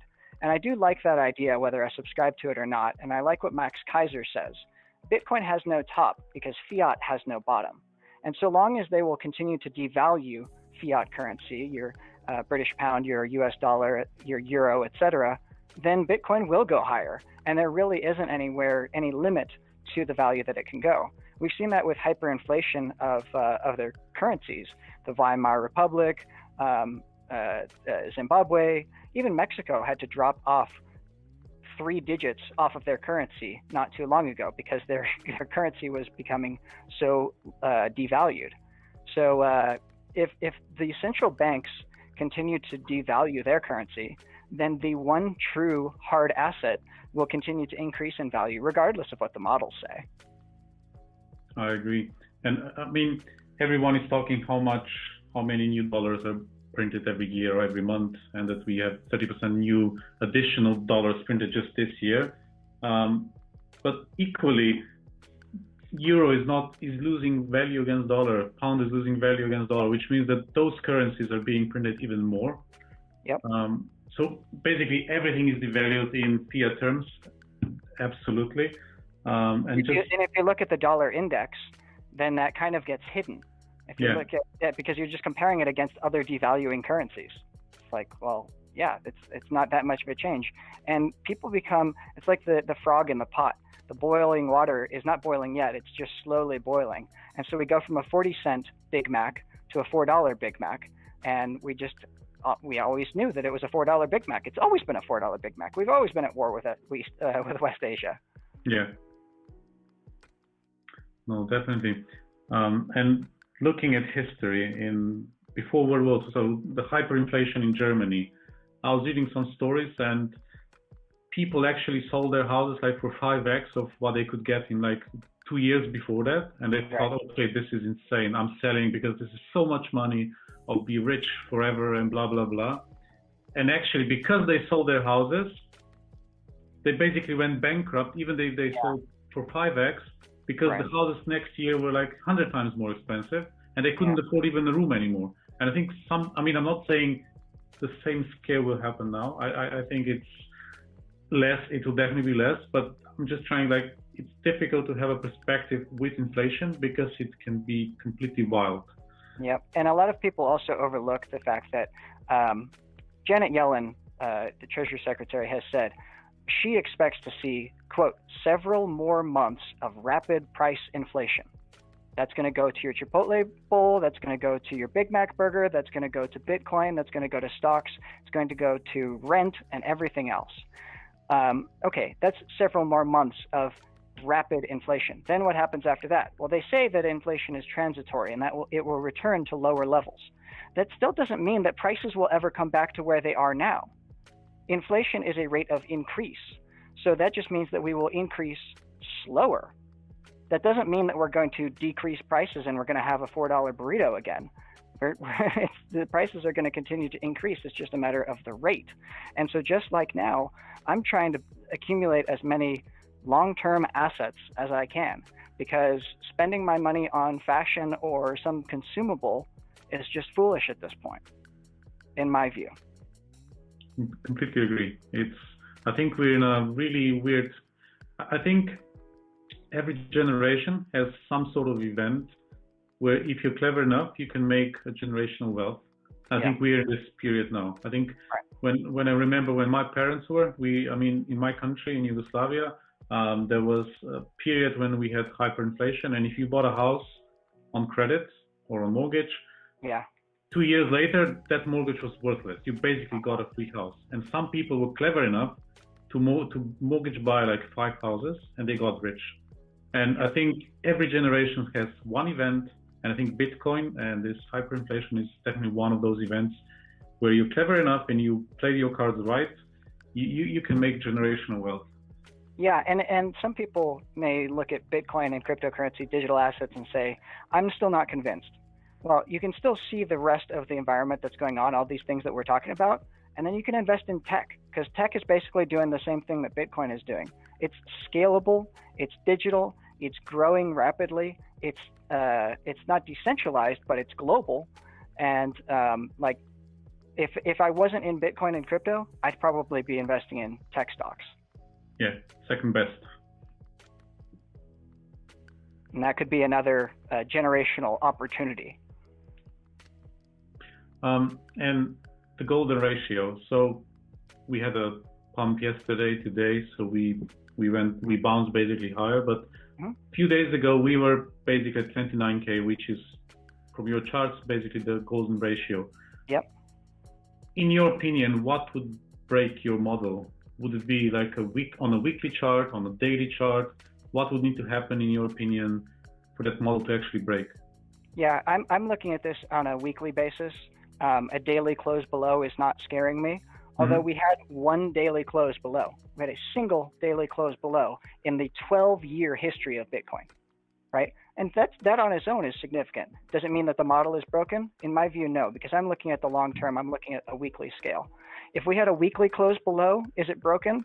Some people will argue that, but I still think that even with a single weekly close, like the daily that we've had now, it could be a fake out and a recovery. And so if that was the case, I wouldn't call the model broken. Others might. Um, just like it's kind of deviation outside of stock to flow to the negative side right now. That's kind of the same debate. How far down outside of the model is broken? Well, really, we can only determine that in the future. Um, so, but if if we broke down below 20k, yeah, of course, my model is broken. Um, I don't think that that's going to happen. I think that that's a much even more stronger support level than uh, than the 1.618 is the 1.0 level, the all-time high. That's where everybody everybody's going to want to scoop some up at 21k. Uh, the the people who say that we're going to 14 or 12 or something like that, I'm sorry, dude. I've got a bridge to sell you in Brooklyn. exactly. And I think we never broke. I mean, we never broke the golden ratio, Uh-huh. let alone the the, the previous Exactly. high. Right. Once, I I think every time once we broke the previous all-time high, even in the next, the near future, we never broke down. Like once we're over, that became the support, and that support was never broken. Right. So P-Cycle top. I you said that that's a good indicator. In my opinion, it's the worst indicator from all the popular ones because it's 101 moving day average and exactly 167 or whatever it is because it's literally cherry picked uh, numbers that just crossed over correctly at the previous times. And in my opinion, I don't know who made it, I don't know how, but in my opinion, he was just playing around with moving averages until he just got the numbers right in order to, for them to cross exactly the correct but it, times. But it, but it still projected the 64 peak, and, and Yeah. you know, I, and so, and so I, I'm with you on that. I'm with you on that. But there is also some interesting confluence that the ratio of those two moving averages is pi. And you know what I've demonstrated is that there are natural ratios that express themselves within Bitcoin. Pi, you mean the number pi? Uh huh. What does pi That- has to do with the pi cycle indicator? So the pi cycle indicator is those two moving averages. Okay. The ratio of those two values is 3.14. Oh, is it? That, that's my understanding of it. I may I may have misunderstood it, but that's why it's called the pi cycle. But Plum, you love your moving averages, so why are you bashing the pi cycle? Just because exactly for that one, I again I just feel like it's uh, made up numbers just to match backwards. But we haven't tested front. Uh, I mean, you know, in the future, and now we tested it. I'm just so mad that it again uh, called the top because I was like, "That's it. This is the first indicator that's gonna be broken." And then apparently, no, it correctly gets the top. Right. And I was like, No, "What I- the heck?" I've got a grudge against it for the same reason. I didn't think it was going to hold true. But uh, 350 divided by 111 is 3.15. So not exactly pi. Yeah, yeah, but it's really close. yeah. Interesting. I didn't know Um, that. one- one- 111 is also a significant number in uh, numerology as well as just in uh, the, the, the in, in mathematics itself. Repeating ones, it's uh, related to the, the nine repetition. Um, the 350 is essentially a one year moving average. It's not exactly, but that's kind of what we're looking at there. So it's kind of a ratio of of pi on a year, yearly cycle is how I look at it. Is it going to be perfect? Probably not, but it's interesting. No, I'll, I'll put it this way. I'll put it this way.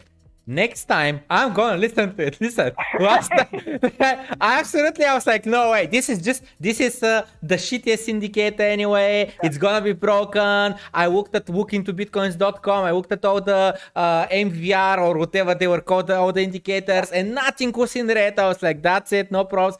And then it went like, I don't know. Next time I'm gonna respect this indicator. Okay. right. Well, and then you know what's going to happen is that's when it's going to break, right? When we all finally Possibly. believe it. Possibly. yeah. That's how it works. That's how it always works. Okay, okay. So let's move on to the ne- uh, next question. So we discussed the four-year cycles, and we discussed over the topic of how the bull runs are uh, being latent and how uh, uh, possibly uh, they're gonna stop being exactly four-year uh, cycles and uh, so being uh, influenced so much by the halving. So the question is, so n- some people say who'd be uh, this crazy person who's gonna buy your Bitcoin at 100k or 300k during this bull market, or this bull market aside, if we are correct and Bitcoin continues to uh, uh, evolve and being uh, recognized as an asset class and so on, and let's say uh, next uh, uh, bull market goes to a million or three million or whatever. So, what's your response to these people that say, I haven't bought Bitcoin at uh, a thousand, neither at a hundred dollars, neither at 10k. I'm not buying it now at 30k because I still think it's overvalued, and you're crazy to think someone's gonna buy it at a hundred or 300k. Um, is, and their question was, who's to buy it at 300k, right? And if they haven't bought right now, it's probably to be them. Um, the, the, the, like I said before at the very beginning of this, you either get Bitcoin or you don't. And if you don't yet, there's always next cycle. Um, the same argument would have been made at buying Bitcoin at $30. There's no way it's going to $100. There's no way it's going to $2,000. Right now we're at $30,000 and people are saying there's no way it'll go to 100,000 to 200,000. Uh, there are arguments to be made that, well, the market cap was smaller back then. Okay, yes, that's true, and it was easier to move the price, but there was also a lot less evidence that it was going to succeed. It was a much higher risk back then. Now the risk is much lower, and it's essentially proven itself to be, uh, like I said before, essential. Um, and if you still don't believe it, have fun buying it at 300K or have fun buying it at 500K, because if you're not buying it now, that's what the price is going to do later. There is this saying: everyone buys Bitcoin at the price he deserves. Yep. Right. And and you know, I called Bitcoin a Ponzi scheme. Right. I believed that Bitcoin was uh, a scam. You're just you're just taking a digital token and waiting for somebody else to to pay a higher price and then dumping it on them, and that's not sustainable. I didn't understand. I was wrong. Um, that's what it looks like to a naive viewer, a third party. But because I didn't understand, um, I, I missed out. And so I didn't deserve to buy Bitcoin at that time. Uh, but then 2017 came around and I wanted to buy in uh, probably September, I think it was, because I was in school at the time. And I was debating do I pay, do I keep my savings and make sure that I've got to cover my rent and stuff like that? Or do I put it into Bitcoin? I understand it better now. I see that it is going to a million someday. Um, it would be better if I could put it in now. But based on my risk tolerance at the time and the fact that I didn't have income as a student, I held off. I could have bought Bitcoin at, at uh, much cheaper prices than I ended up buying it in 2019 and 2020. That was just due to my situation, and most people didn't. And I think that there's also a point to be made that a lot of people say, well, uh, what you should have done was buy it in 29, 2009, 2010. Uh, that, that, that's when you should have bought it. Well, it's like, okay, well, we don't have that chance anymore. So the second, be- the best time to plant a tree was yesterday. The second best time to plant a tree is today. So we can't go back in time. We can't get those cheaper prices. It makes more sense to just accumulate now as you can. And like I said, I'm accumulating all the way up. I'm probably going to continue accumulating all the way down. Um, I'm going to try to time the peak and sell some off at the top to maximize my gains there. But I'm thinking long term. I'm looking five years, 10 years, 20 years down the line. And I think, like looking backwards, like 2009, those people that bought it and didn't sell like most of their Bitcoin from like 2010 or those really early ages, they're either like insanely visionary or dead. I don't think there's anything between. No, there's there's almost nobody who bought Yeah. Bitcoin in 2009 who still holds it today, right? Yes. There's almost nobody um, because you either sold it, you bought a pizza with it, or you lost your key, you uh, you you didn't think about it, and so you lost access to the account, or Yeah. you were on Mt. Gox and Mt. Gox got hacked, or you traded it into a rug pull, or you know all these different things. Uh, it's in, it has been incredibly hard to hold on to Bitcoin until recently. That's what's also really exciting about it. Now is the only time that I would recommend anybody put their money into it. I wouldn't have advised somebody to put their money into it before because security of it, holding on to it, was so difficult back then. Now you can say what you want about Coinbase or, or a third party custodian, but that's what I would recommend to my auntie, for example. Yeah. I would like I to. think uh, for yeah, go ahead. Uh, no, I was gonna say that uh, I would like to uh, uh, go through your journey, like when did you first discover Bitcoin? But I just want to mention that uh, if I'm left with the correct impression, I started buying in 2017. I started buying in 2017 as well at 3,000 and onwards. And my point is, this is the price I deserve, right? Yeah. I know about Bitcoin since it was under a dollar. The thing is, I cannot. I, I I I I checked emails uh, uh, at some point uh, uh, because I had emails from somewhere. It doesn't matter. But my point is that I was trying to like you know like check like a physical digital proof of when I found about Bitcoin, right? Because my memory could be lying to me, right? I think it was under a, a dollar, uh, uh, and I was checking. It was definitely at least in 2011.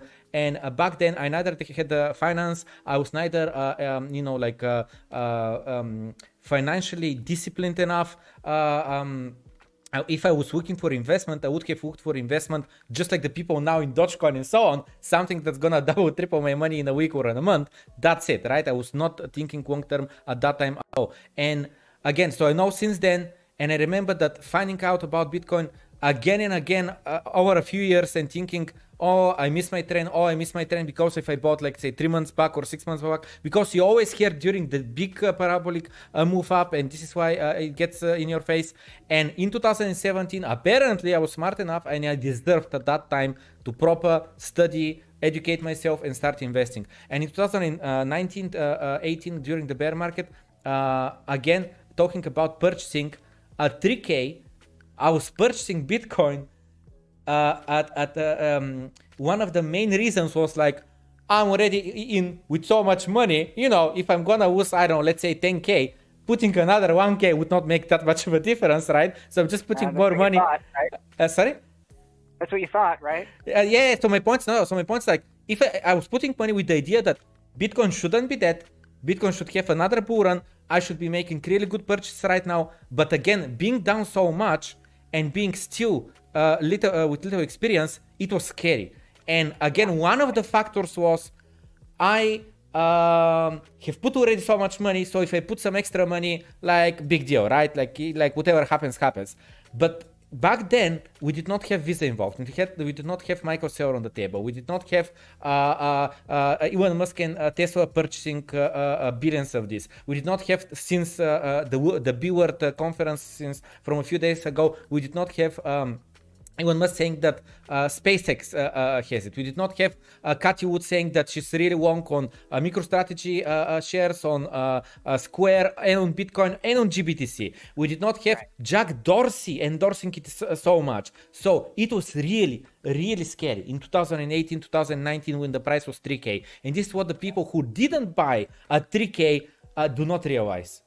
Absolutely, absolutely. And you know, everybody points at like, well, you could have bought it at uh, three thousand dollars in March of 2020. You had to have some balls of steel to be pulling off that transaction, and some people really did, and I commend them for it. I started buying in just before that crash. So, a little background: I, I discovered it probably 2011, 2012, and fundamentally, I understood the idea of it and that the decentralized nature, because I'm I'm a person who has used BitTorrent and other decentralized systems for many years. I understood that that decentralized nature meant that so long as people didn't give up on it, it was going to continue. And it's going to be almost impossible to get rid of. And because of the, the scarcity factor, it was going to increase in value. Over the long time, it will be a million dollars. I got that at the time, but at the same time, the risk of it going to zero was still real at that time and so I didn't have anything to put into it, and it was just so complicated to get a a wallet to get in, involved in it. At that time, it it was too much too much for me. The following cycle, um, it came back onto my radar. I was actually kind of a world traveler at that point, bouncing around from place to place, and so just like the following cycle where I had mentioned my finances weren't secure. Um, I was working off of savings and questioning whether I wanted to hold on to that or risk it. In 2013, 2012 era, I was traveling and basically felt the same way. And so I missed out on it, missed out on it. But by the 2017 cycle, I became more convicted of it. I just didn't want to take the financial risk with the income or lack of income that I had at the time.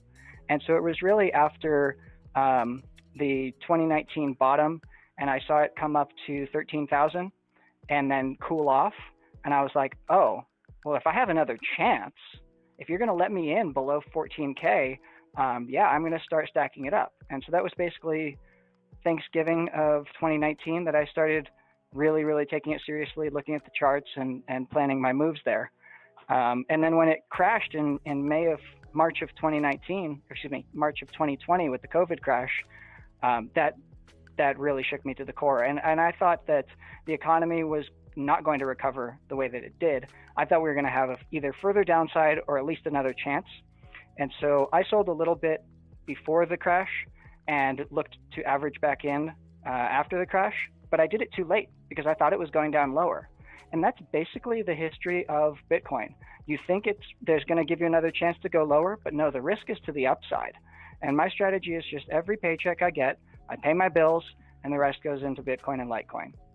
The the the last time I was sleep over money over stress was during the Corona crash, yeah, because yeah. because the Corona crash was in March and the halving was in May, and just right. before the Corona crash we had a run up, and I was thinking. Yeah the halving is coming. We are having this run up. That's my last chance to buy in. And I literally I had like a few hours saved up on my bank account. I've put everything in, and I just had money for let's say a, a, one month more. And this happened like let's say 10 days just before the uh, Corona crash. And then the Corona crash happens, and we drop to like 8k to 7k to 6k to uh, uh, 4k uh, and it was extremely stressful. Again, yeah. the reason was because I've put too much money. I've put money right. I couldn't afford to lose just because I, I literally had just one month runway. That was it. Yeah. Yeah, and that, and that's um, that's the feeling of FOMO, right? That fear of missing out, and that is going to return. Uh, a lot of people are doubting right now. They're saying it's going to go lower than 30. I think the sentiment is starting to to rebound this past week or so. Um, but uh, there's still a lot of people that think it's going to go much lower and they're going to get a chance to buy lower or they're going to get a chance to laugh in everybody's faces who bought it at 30K. I'm sorry, dude. The risk is to the upside. It's going higher. Whether it goes higher this week, next week, next year, whenever it does, it's going to go higher. Yep. Um, and I, I, say that without without any any doubt in my mind. Um, it's not financial advice, but it's just clear to me. The asymmetric bet Worst case, it goes to zero. Best case, it goes to millions. So right. if you buy one Bitcoin right now, the chances, let's say, even if we say 90% it's going to zero, sure, 90% you lose 30k. And you have 10% chance to make a million off of it. Uh-huh. And that's the beauty of it. And that's what people don't understand. Everyone, I think people who don't understand it, they, they think, okay, and that this was even me when I started looking at it. Like I remember, I, I found about Bitcoin when it was like three dollars, five dollars. Then I forgot about it. Next time it went to two hundred dollars, and I was like, "Oh shit, this really exploded." I wish I bought it earlier, but it's too late now. Um, and you don't understand the, and you think, okay, two hundred is like over over price and everything. And people from traditional background, or people who don't understand, they they always think, um, they always think it's already too expensive. I lost the opportunity. I missed the opportunity um, and I, I, can't get in. And then it drops a little bit and think, okay, now I might. But then they sell too soon. That's also a problem. So they think, okay, we were at 60k. I think a lot of people will buy now at 30k, um, but they will sell at 45k, 50k. They they are not expecting it to come to go back to, or not back to, but like to go above 65k. They're not expecting it to 100k, 150, maybe 200k. Um, and I think that's that's the biggest point. That's the biggest advantage of people who actually understand Bitcoin. Right. Actually looking into those patterns and all of it to profit more. There's two other things. Ego is at play because some people say like I'm not going to buy at a higher price than new bought. That's the one thing.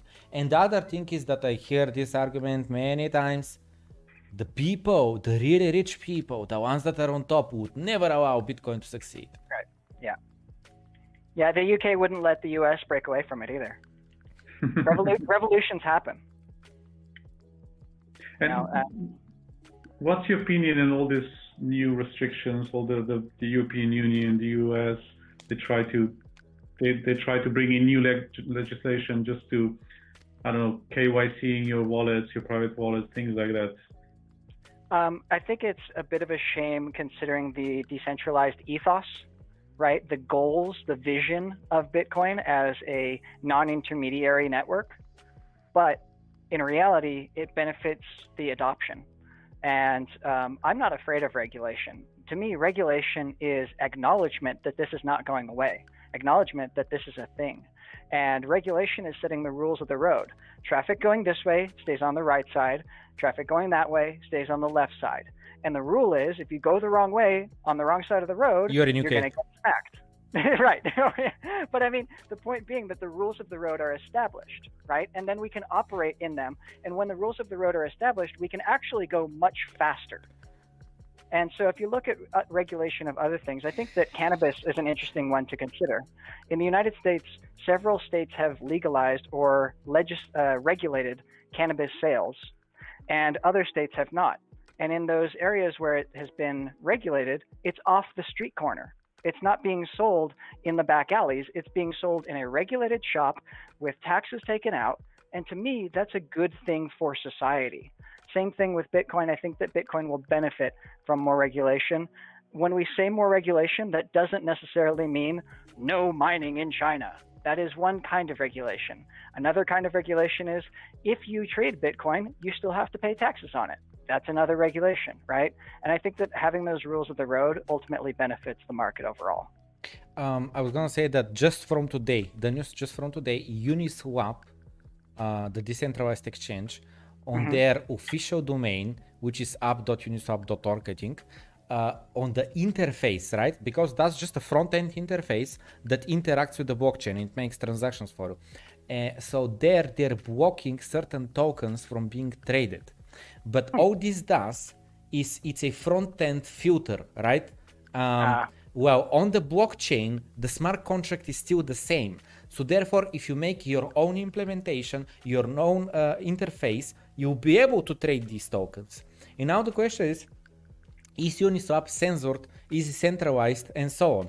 No, it is a smart contract that executes as per the code on the blockchain. However, the blockchain, uh, the blockchain code itself, like you cannot censor it. It's on the blockchain. It's decentralized. But the domain name is registered on the name of a company, and this Yeah. company has to follow the rules uh, and laws of the country that it operates into, the same way that Coinbase has to, and that uh, uh, company has to, and so on. So to me, this absolutely makes sense. And uh, some people are saying, you know, like people are overreacting, uh, yada yada yada.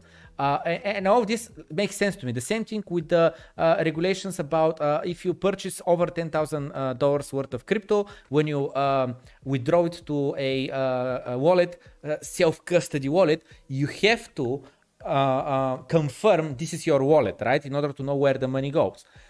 I'm fine with that, and I get it. And the thing is, the companies, again, the exchanges, they're companies. They have to follow these rules. Otherwise, the uh, uncle uh, policeman is gonna knock your own door, and they'll shut down the servers. So I get that. However, what I'm afraid of, I'm sorry, what I'm afraid of is that what what could happen in the future is that after I withdraw my crypto, right, to my wallet, I could go to a uh, how's it called? Uh, you know, the Ninja Thingy or you know the mixers through one of the mixers, or let's say on Ethereum there is one that you say five feet, five feet, five feet, and you wait some time and then you withdraw them. And with yes, they get mixed, and they and therefore you can create a new wallet and move your coins there without being able to trace that you withdrew them. Let's say ten thousand worth of Bitcoin or Ethereum, whatever, to your wallet, and then you ch- change the wallet to your anonymous new anonymous one without anyone realizing that this is still you. My personal uh, fear is uh, I'm fine with the, these regulations. I get why they're done. What I'm uh, afraid of is that after that, if I want to sell this crypto through an exchange again, I'll have this issue, right? I, I, meaning that they're gonna say now, uh, where did you We get this crypto from? Yeah, and we have right. to uh, we have to prove the source, and then they'll say because you used a mixer, now this is illegal crypto. Yeah, yeah, that's an interesting interesting idea. Um, the the point that you kind of made is that there's always going to be ways around it. Um, so if it's not the exchange that operates in your country, there's VPNs and there's other, there's other manners. It's a decentralized nature. It's a open source software. You can build on it, and not to mention, um, let's be honest, the government wants to clamp down on the masses, but they always want to leave a back door for themselves. So there's there's always a way around the rules. I'm not advising anybody try to go around the rules or anything like that. I'm just acknowledging that that's a reality that we live in. I agree. I think it's always the case that there is always a backdoor with, with everything, not with crypto or mm-hmm. money. It's literally for everything. Okay, so can we go to the basics? I just want to hear your thoughts, your explanation of. So we have the Fed, and they print money. Why can't I print money? Why they can't print money? Who gives them the right to print money? Who is on top of the Fed? What is his agenda? Is it my agenda? Whose agenda is it? And what exactly happens when they print money? That's a complex topic. Um, who's in charge is, I guess, not all that clear, not all that easy. Are they? Do they have our best interest in heart? I don't think so. Based off of hundreds of years of monetary policy that we've seen from countries around the world, uh, monetary policy and central banking is a way to control the markets, control the people, not to enable the people. Uh, they may sell it as that way, but that's that's not really the case. Um, they tell us that they're giving us money. They're giving us dollars with the stimulus check, but they're actually devaluing the dollars that are in our savings account. They're devaluing the dollars that we're going to receive in our next paycheck. And uh, I, I had heard the argument made that if they can print money, why do we need to pay taxes? And I never really understood that argument until this absolutely massive wave of monetary inflation that we just had occurred. And it really made me wonder if they can decide who to give money to, essentially whenever they want or whenever the crisis is right, why do we need to pay taxes? Why do I need to work for my money if you can just magic it out of thin air? And it reminds me of the game of Monopoly. In the official rules of the game of Monopoly, it says the bank can never run out of money. If you run out of dollars, just use paper.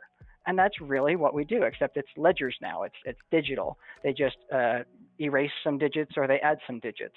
Um, and uh, when we when it gets down to it, money money hasn't been real since we got off of the gold standard. And you say, why do we trust it? Well, uh, because we have to. And so long as people do, it maintains its value. But now we have an alternative that people are learning to trust. And they're learning to distrust the intentions of the central banks that are devaluing the money in their savings. So I think that it's kind of a matter of time before this trend really continues.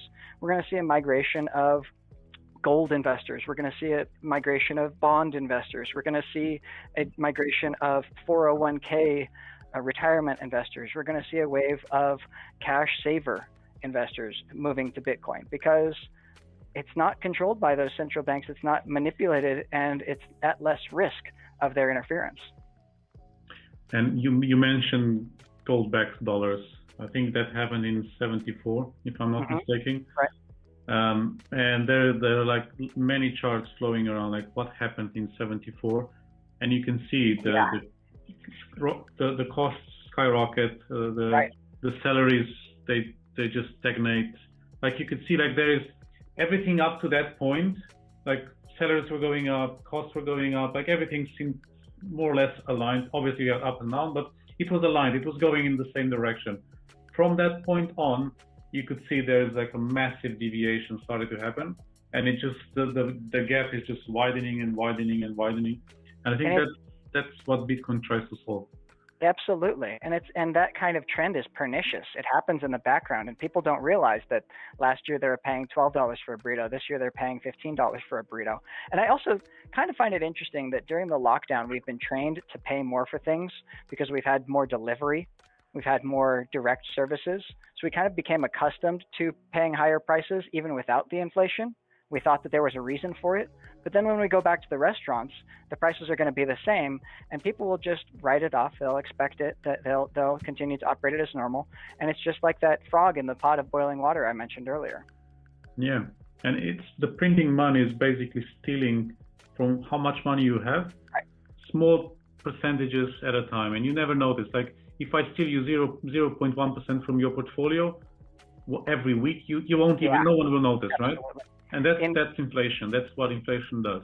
That's in ancient what, Rome, uh, yeah. in ancient Rome, when the uh, when they could no longer expand their territory in order to increase what is essentially the country's GDP, uh, what they did was they started shaving little bits off of their coins and that was essentially a tax. And so the, the literal currency became worth less because there was less gold, there was less silver, there was less copper in that. And the uh, merchants at first were screwed by it until they realized what was happening and they raised their prices also. And so that compounding effect led to many people would say was a, was a big factor in the fall of the Roman Empire. And if you look at the life of currencies, they typically are dominant for uh, just 100 years or 200 years, and it's about time for the US dollar to find an alternative. Uh, since 74, we've not only gone off the gold standard, we've basically adopted a petrodollar standard.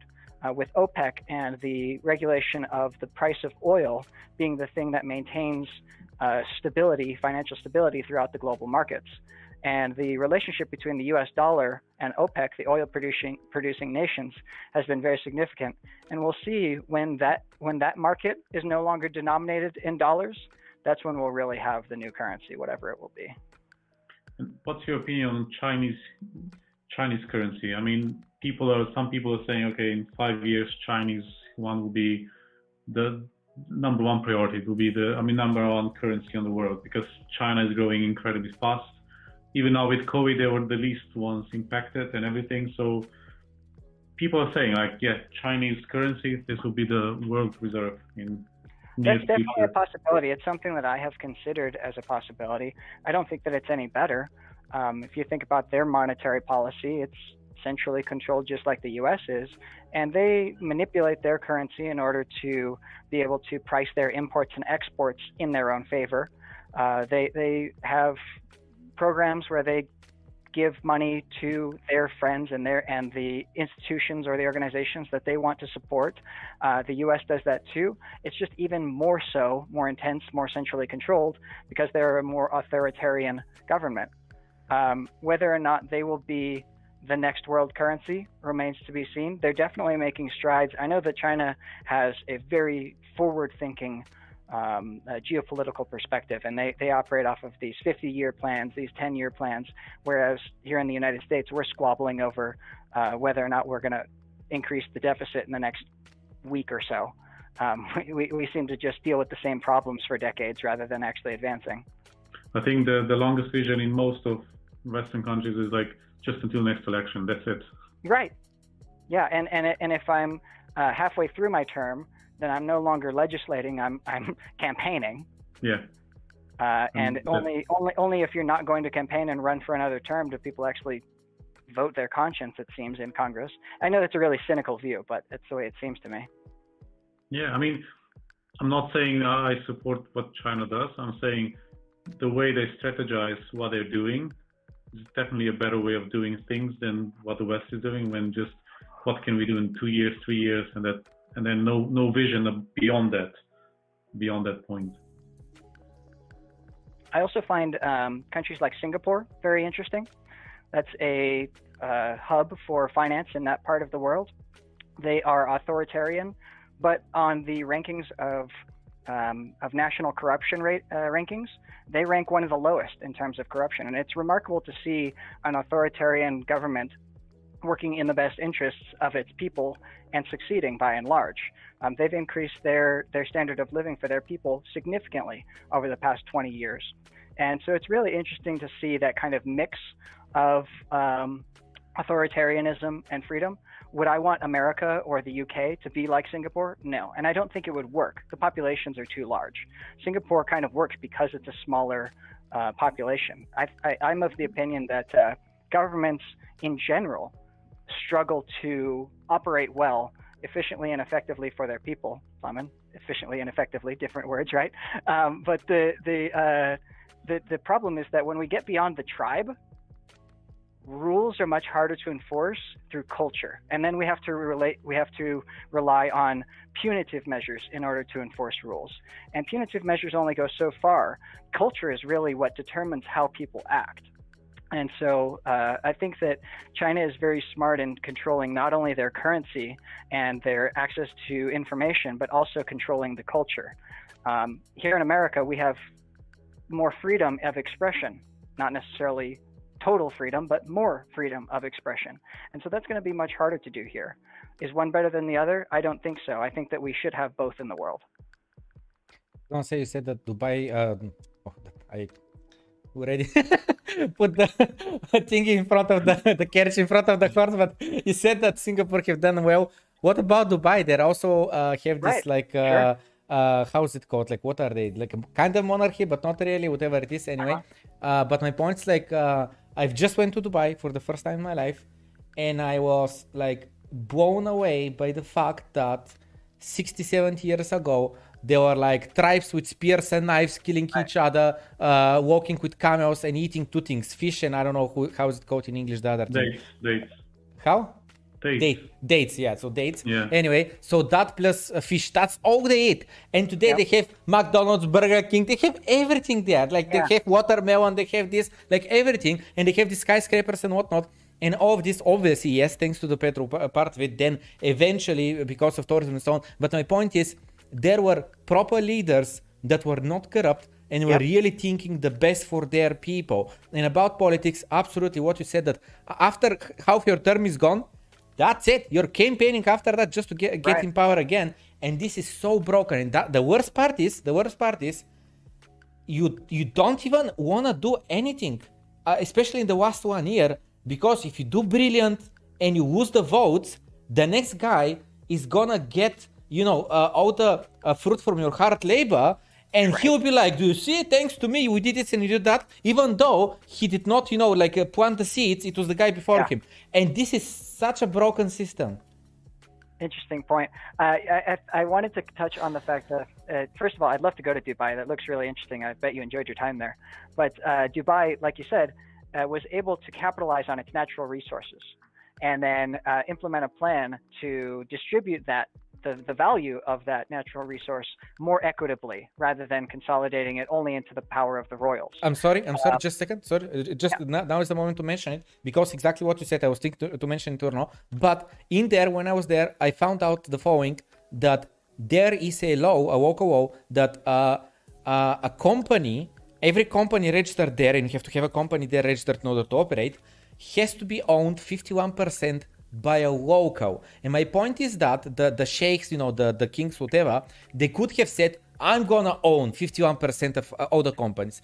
But they didn't do that. They said Yep. any local, and they have like a million of local population. And my point is that there is now economy of these locals uh, trying to outbeat each other. Like one of them says, like, I'm gonna register the company, you know, in my name and give you, you know, uh, rights to operate here for let's say ten thousand dollars. And the next guy is like, okay, listen, I want fifteen thousand, but we, I have better connections with this, this, and this, and therefore it's gonna be easier for you to operate and so on. So there is literally like a market right now for who is gonna sign the papers uh, in your name. Absolutely, yeah, um, and and and that's that's very novel.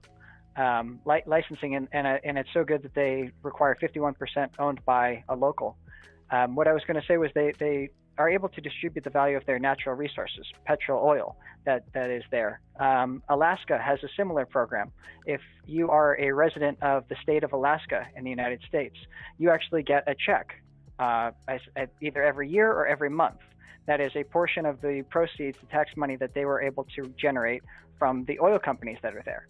And it's basically a trade off of we're going to continue to allow the oil companies to operate there, but we're not going to consolidate that and give favors. You actually get a benefit from that too. And I heard the recommendation, and maybe it was from Michael Saylor, I can't remember who suggested it, um, but that with El Salvador, that Bitcoin could do that for their volcanoes.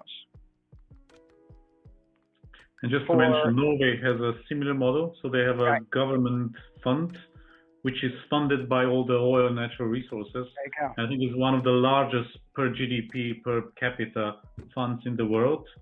Um, and apparently they have so much money that like for next generations, they're, they're, they're their budget, like the government budget, is covered from there. Like it's insane. And you could do that. You could do that with their hydro uh, or their geothermal because they have all these power resources. And the beautiful thing about Bitcoin is that it, if you have power available, you can translate that into value. And even if that that uh, electrical power or that energy is marooned somewhere far away from the population where you're not going to have an incentive to put in some kind of infrastructure to generate that power, to capture that power, because it's so far out. That's why China was such a, a, popular mining place because they overbuilt their infrastructure in places where they didn't have any people yet. There were these hot, huge hydroelectric dams, and there was electricity available at low cost because nobody was using it. So now you do the same kind of thing with a geothermal geyser or um, uh, tectonic plates or volcano, solar, wind, any of these there is power available and we can create revenue. This could be an entirely new kind of model for countries to do something like Dubai, to do something like Alaska, Norway, and to do that with the natural resources that they have to. Uh, to, to be able to capture some of that value and distribute it to their people however equitably they deem best.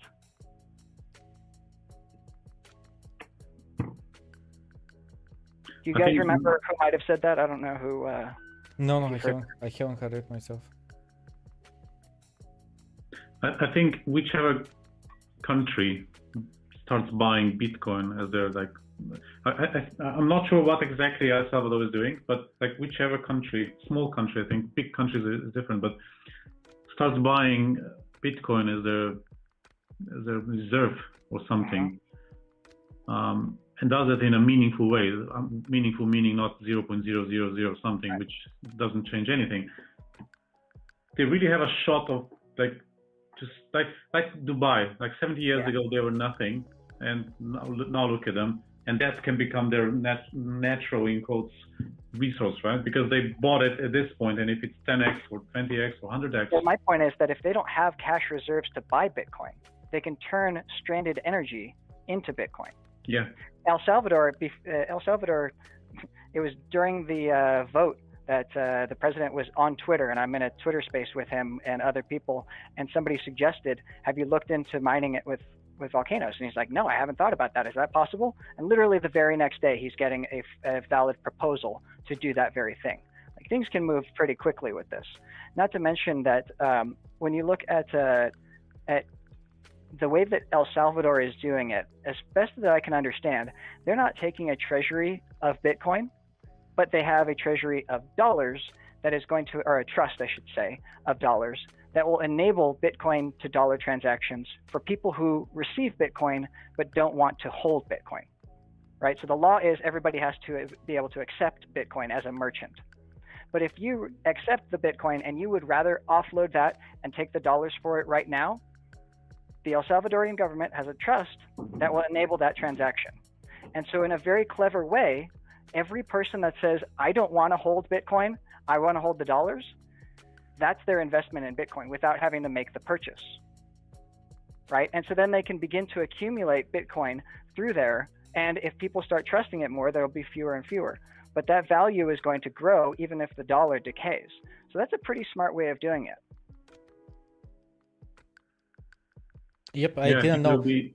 I didn't. I, I knew about the conversion. I didn't know how it's going to work. So you're saying that the government provides the money in the trust that they're gonna buy your Bitcoin. Like let's say I go there and I, I wanna buy this drink and let's say it costs mm-hmm. three dollars. So I pay I pay with satoshis because I'm a Bitcoiner, mm-hmm. And the mm-hmm. store owner is like, yeah, sure, but I don't want Bitcoin. He accepts the transaction, instant trans- uh, transfers to uh, dollars, where does the dollars come from? I didn't know that. I thought it's being sold directly on the open market. What you're saying is that it's coming from the um, uh, from a government uh, uh, treasury uh, fund or whatever, and then though, and then they're hodling to this Bitcoin, right? That's, that's and, my understanding. Yeah. And with time, though, with time, more and more people will stop wanting to convert and are just gonna hold the satoshis themselves.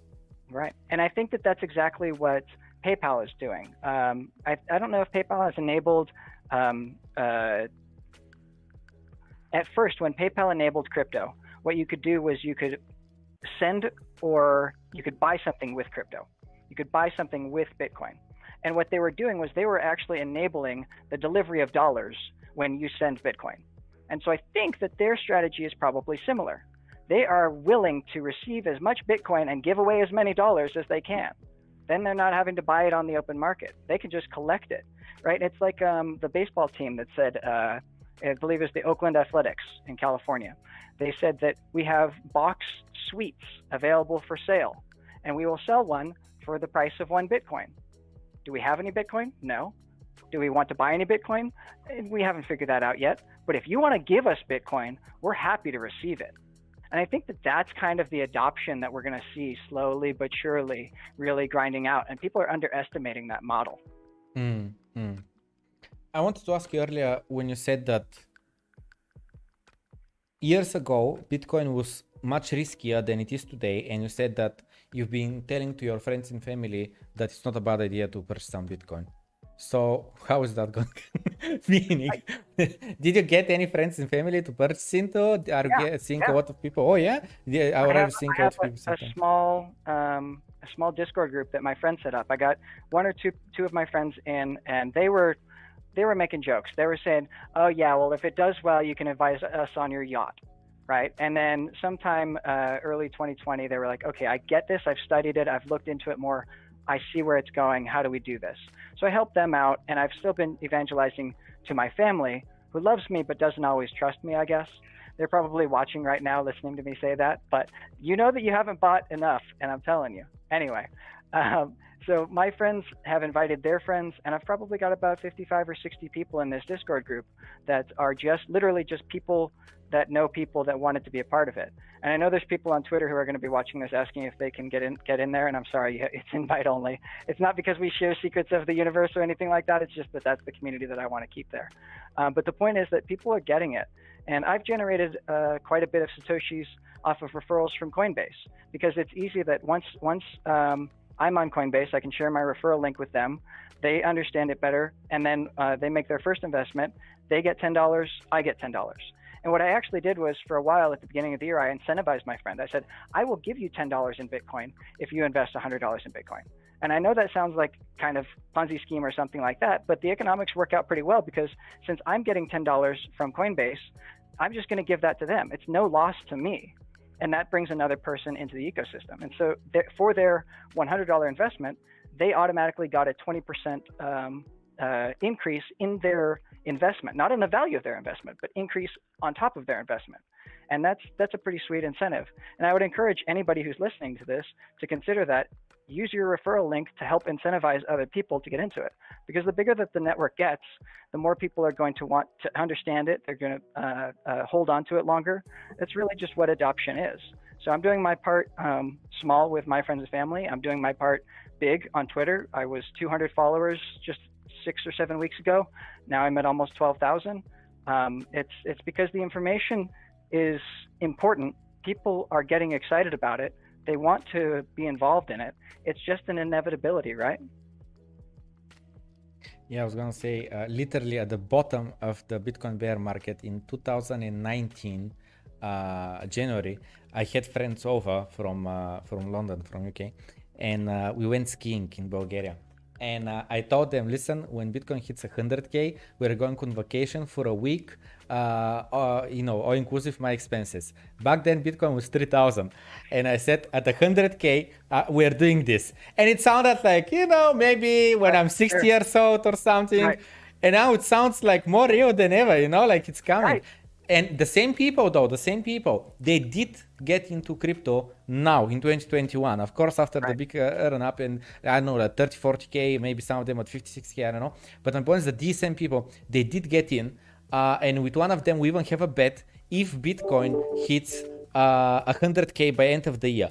If it doesn't hit i own him 2000 pounds. If it does hit uh, he gives me a thousand pounds, and he already gave me the thousand pounds because he trusts me, right? Wow. He, he, already gave me the thousand pounds, and I already purchased it in Bitcoin. So the the, the bet is pretty much like uh, if you don't if, that, if you don't hit 100k by end of year, I have to return t- uh, 3k uh, back instead of just the 1k and 1k extra. That's fun. Um, yeah, I, I don't take bets uh, on it. I just invest in it. So that's like I'm already all in. I don't need to yeah. take bets outside. yeah. I think if you're not 200% in, do you even believe in Bitcoin? well, I, I was telling my friend um, the bank keeps sending me these offers for zero percent interest financing, and I'm like, the idiots are denominating it in dollars. Do they even understand what's going on? You're going to give me U.S. dollars, and I have to pay you back U.S. dollars. And there's a thing called Bitcoin. Yeah. Like I don't, I don't need to really draw too too many conclusion, uh, too many obvious lines there. It pretty much illustrates itself. And, Um, and that's what Saylor does, right? But on a Yeah, large, right. much larger scale. right, right. Yeah. Um. All's right on the table. Uh, in the audience, they ask, "What games do you play?" Uh, okay, okay. Um, I'm uh, I'm not one for online competitive gaming. Um, I remember playing Counter Strike with my friends in the internet cafe, um, but it's it's just too wild. So I like online. Uh, uh, I like excuse me, single player games primarily. Um, big open worlds. I'm completely immersed in Red Dead Redemption 2. Uh-huh. I see. Okay. uh, I, I, I, I, I look for a discount, right? I'm not buying at the peak. So I didn't buy Red Dead Redemption when it was released. I waited for it to go on sale, and I only recently got it. I did that with the first one also. Um, Grand Theft Auto, I'm a big fan of. Other than that, I really like um, uh, Cities Skylines. Um, that's a really fun way to get my create creativity out and build a city. Nice. What about you guys? Do you do you uh, play any PC games, video games? I'm too old for that. I- He you is know, not- the, the more the more that I get into Bitcoin, the less time and desire I have to play with it. I stare at charts way more than I play games nowadays. and that's also sort of a game. You have to look at it like it's. Definitely, me, it, it's not it yeah. triggers a lot of the same things. definitely. I was gonna say Alesh is not too old. He just didn't uh, grew as a gamer, uh, I think, because I, I Oh, know. I did. uh, I did. Oh, did years you? ago. Okay. Yeah, yeah. Oh, okay. I Um, as I played as a kid, I played a lot on Nintendo. I don't know, it's called Nintendo in English. I think it is. Mhm. You know, the console. The, uh, and then I moved on to PC games. The first PC game I played was StarCraft.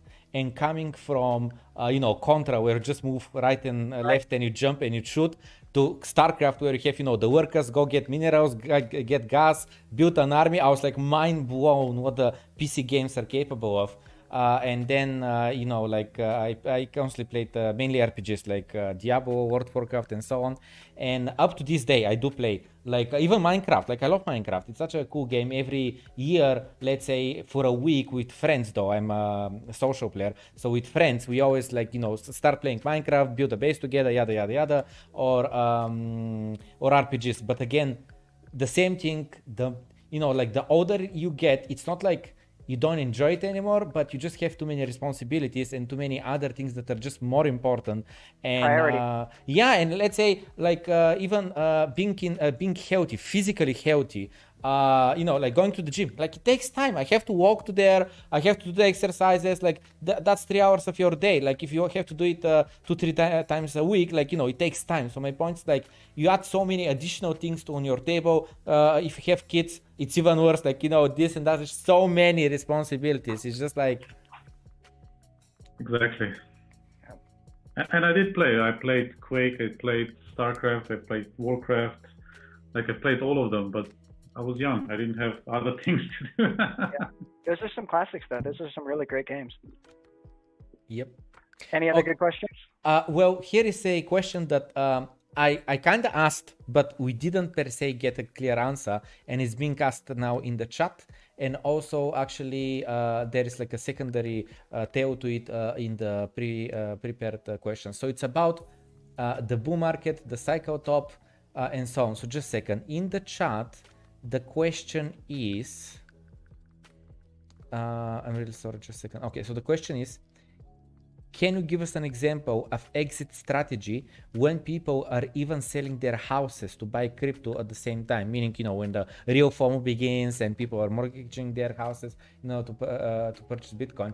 And just a second. So from my notes, though, uh, and earlier that, that I was talking about what I'm afraid of is selling too early and then being unable to uh, purchase a bigger quantity Bitcoin and still having some money left. That we gave the example that if you sold at 10k 2017, you really did well. Like that's not a bad price, just 50% off the top. But then the correction is only I mean, 85% doesn't sound that bad, but you could have found back in a 10k and it didn't make any, uh, you know, uh, multiplication of your Bitcoin. And now, if you expect a even smaller bear market, meaning not 80, 85%, but 60, 65% correction, this means that we, if we hit 300k and we go only down to 150k, um, you might not uh, be able to repurchase more Bitcoin unless you play the, the market very well. And just second, so last thing adding to this, this it's all uh, uh, together. Where do you expect the next bear market to be uh, if we hit let's say numbers at uh, uh 300 or something like that like uh, a lot of my audience uh, um, you know like i have this famous saying when we were at 60k i was saying in my opinion 60k is not a bad price and then we dropped to 30k but what i meant though what i meant though was that 60k is not a bad price because i was thinking back then the next bear market should be around 60k having in mind that the 2013 we finished at 1000 and then 2018 the bear market is 3k so this is 3x higher. So 20 uh, 20k multiplied by 3x is 60k so if it repeats kind of repeats 60k it really doesn't sound that bad. The, uh, the same way that buying at 3k during the 2017 uh, bear uh, bull market, you really didn't that bad. Yeah, I mean, um, the the most simplest and direct answer to that question is just continue accumulating. Okay. I mean, I know that the the, the uh, way the question was phrased was, if I'm going to sell the tops and buy the bottoms, how should I do it? Mm-hmm. Um, I, I, consider just continuing to accumulate. Um, maybe you don't accumulate anymore when it's really high. So like at the 5x multiple, when if it's above this red line, you're not you're not buying anymore until it gets back in here. Ideally, you want to buy in really hard in here, but it wouldn't be a bad idea to be buying here too because um, we never right we, once once we broke above this level, that's the 6.0 level, uh, 0.618 level. Uh, we never returned. Um, so like even buying on the way down isn't a bad thing either. This this is under the assumption that you have some kind of income or you're able to generate some money to be able to, to invest. But continuing to dollar cost average, like um, yes, if you want to play the game, then you try to sell it above the five multiple and sell it. Or, sorry, sell it above here, buy it down here. Um, in theory, that that pays off more. But if you are patient a smarter way to go about it is just to continue to buy um, because nowadays buying at $17,000 doesn't seem like such a bad idea. Um, and that was only a few years ago. You can look at any time period on the Bitcoin chart. There has never been a single person who has bought Bitcoin, held it for three and a third years, so three three years and uh, four months, and was at a loss ever again. Right? And it's such a short time period in our lives. Three years, three months, three years, four months. Um, that's the worst case scenario. I don't I don't feel good about trying trying to put forward any strategy to time the absolute peak and time the absolute bottom if the assumption is that you're not going to hold in between. Just keep getting more. Um, and if you don't, I'm going to, and then it's going to be more expensive when you figure that out. Um, just uh, it's it's it, like Michael Saylor says, yeah, I bought Bitcoin at sixty thousand dollars. I'm buying it at thirty thousand dollars. I will buy it at hundred thousand um, dollars. It's going higher. It's just a matter of time. If you want to try to trade it, you'll have to come up with your own strategy, I guess. But I think that the five x two-year multiple and the two-year multiple are pretty interesting guidelines. And you, you mentioned the uh, the pi cycle. That's one we're going to be looking at for the top uh, this time too. But again, I'm not selling all of my Bitcoin. I'm taking profit. I'm taking profit. I'm going to reinvest that profit, but I'm not selling the whole stack ever. Okay. Because you have your uh, screen shared already, could you yeah. please uh, uh, Google something? So could you check the number of addresses that have one Bitcoin or above? Sure. So like uh, Bitcoin uh, addresses with over one Bitcoin, something. Like yeah, I'm gonna I'm gonna do it in a different window here. Okay.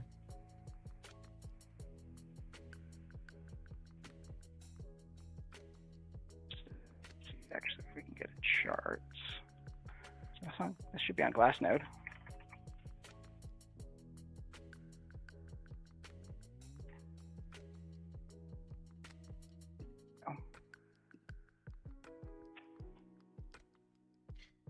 So how many are there? 65, 653,000? Is that correct? 653,000, correct? Yes, only up to 10. If you include more than that, then it would be uh, 700, 800,000. 800,000, let's say. Okay, 800,000. Yeah. Uh, because there's one question being asked and asked again by one annoying uh, viewer, uh, because I know I know what he's thinking, but he, in my opinion, he's just wrong of thinking that way. His question is: If Bitcoin hits one million dollars, won't there be too many millionaires? So can you Google how many millionaires are there? I know that there are around 45 million, million hmm? millionaires right now. Right. I know it's about yep. that, but let's Google it. Let's have the visual proof. How many millionaires are there? Worldwide.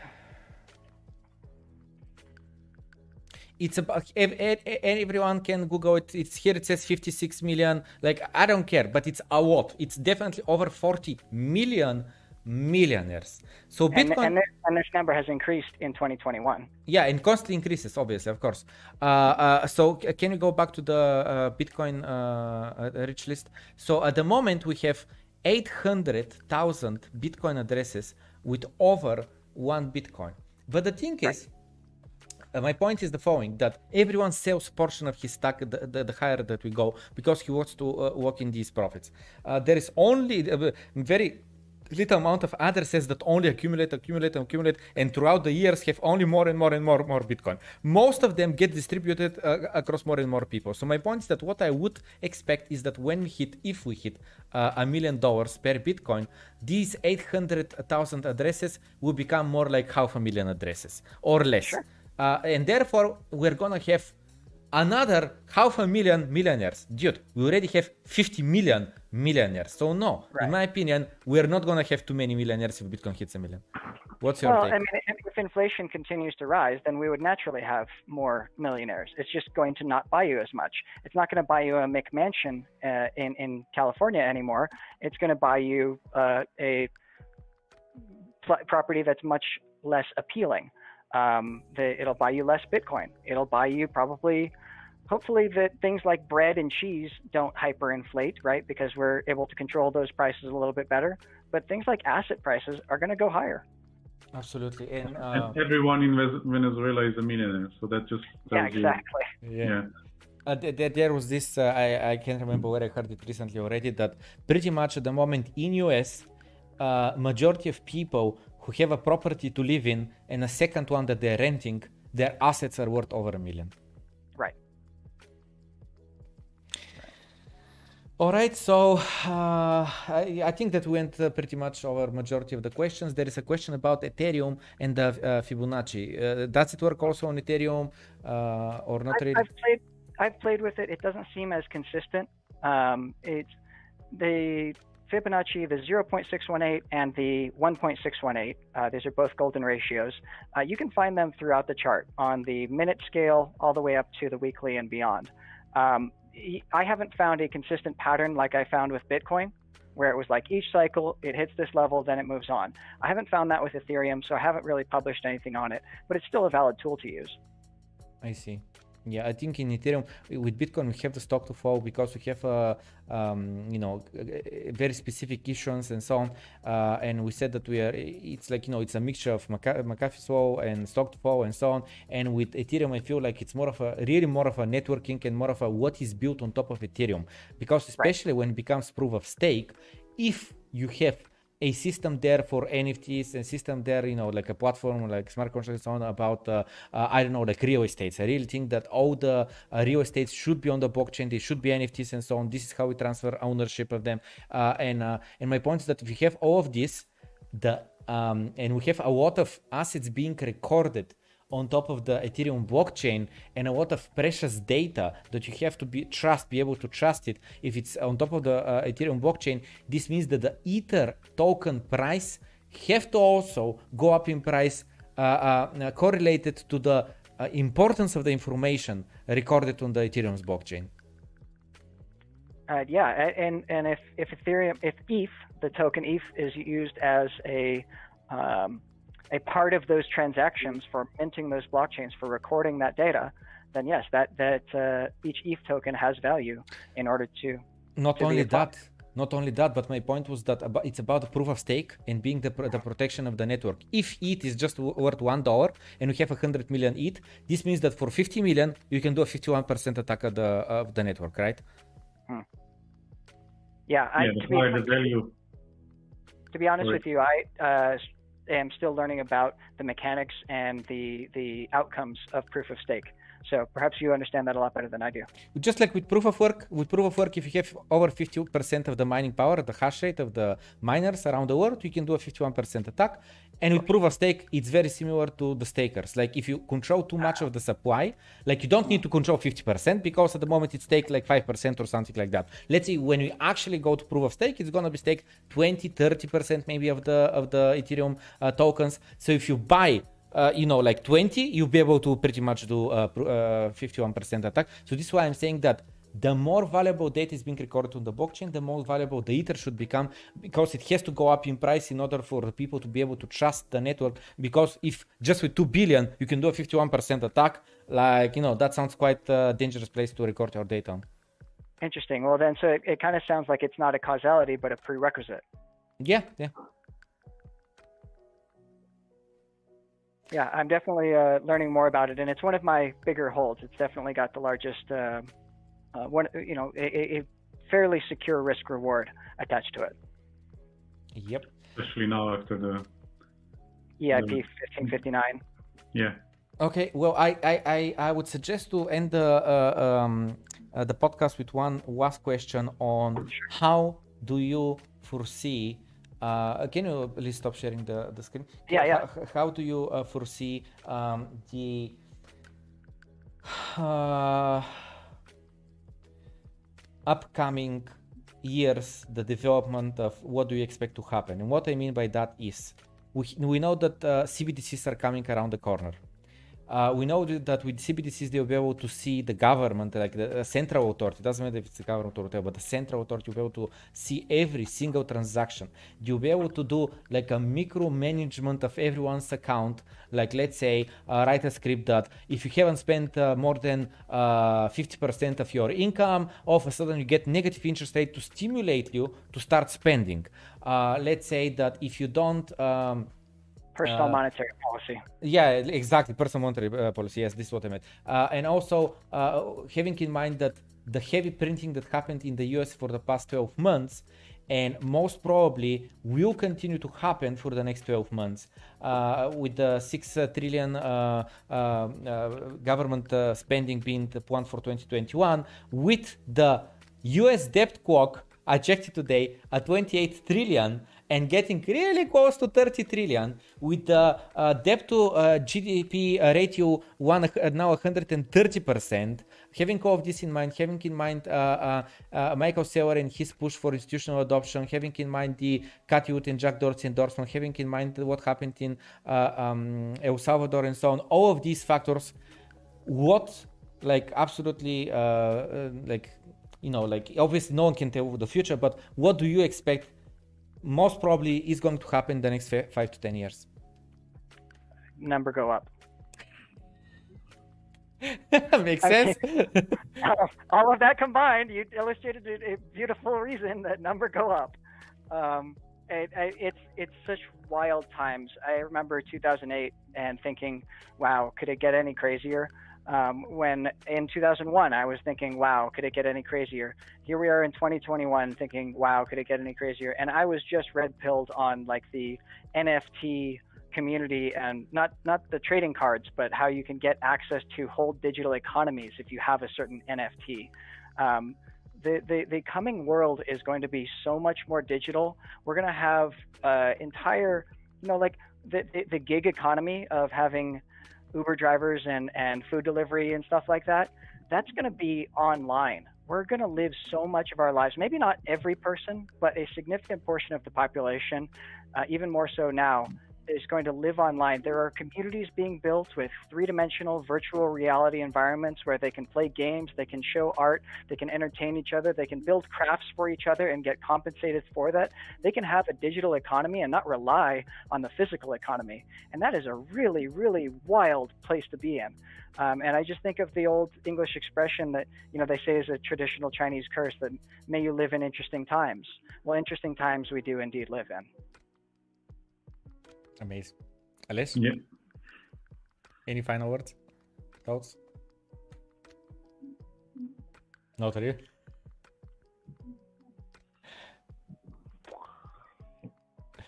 Okay. Well, I thank you so much for your time. I think it was amazing podcast. We've shared a lot of uh, ideas and thoughts. Yeah. Um, and I really hope that you're going to come and visit us again, possibly at, uh, at the at the new all-time high when we cross through 70k uh, barrier.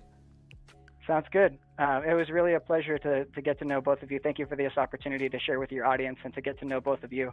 Um, I'm very blessed by God to, to be a part of your community, part of the, the broader crypto community.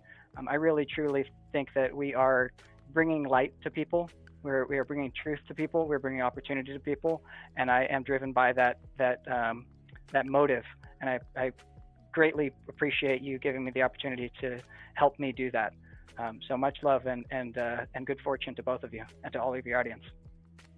It was such a pleasure having you. I mean, I really enjoyed this podcast. Until the next one. Yeah. Cheers, guys, and good evening to everyone. Bye. Thank you, everyone. Bye. Ciao.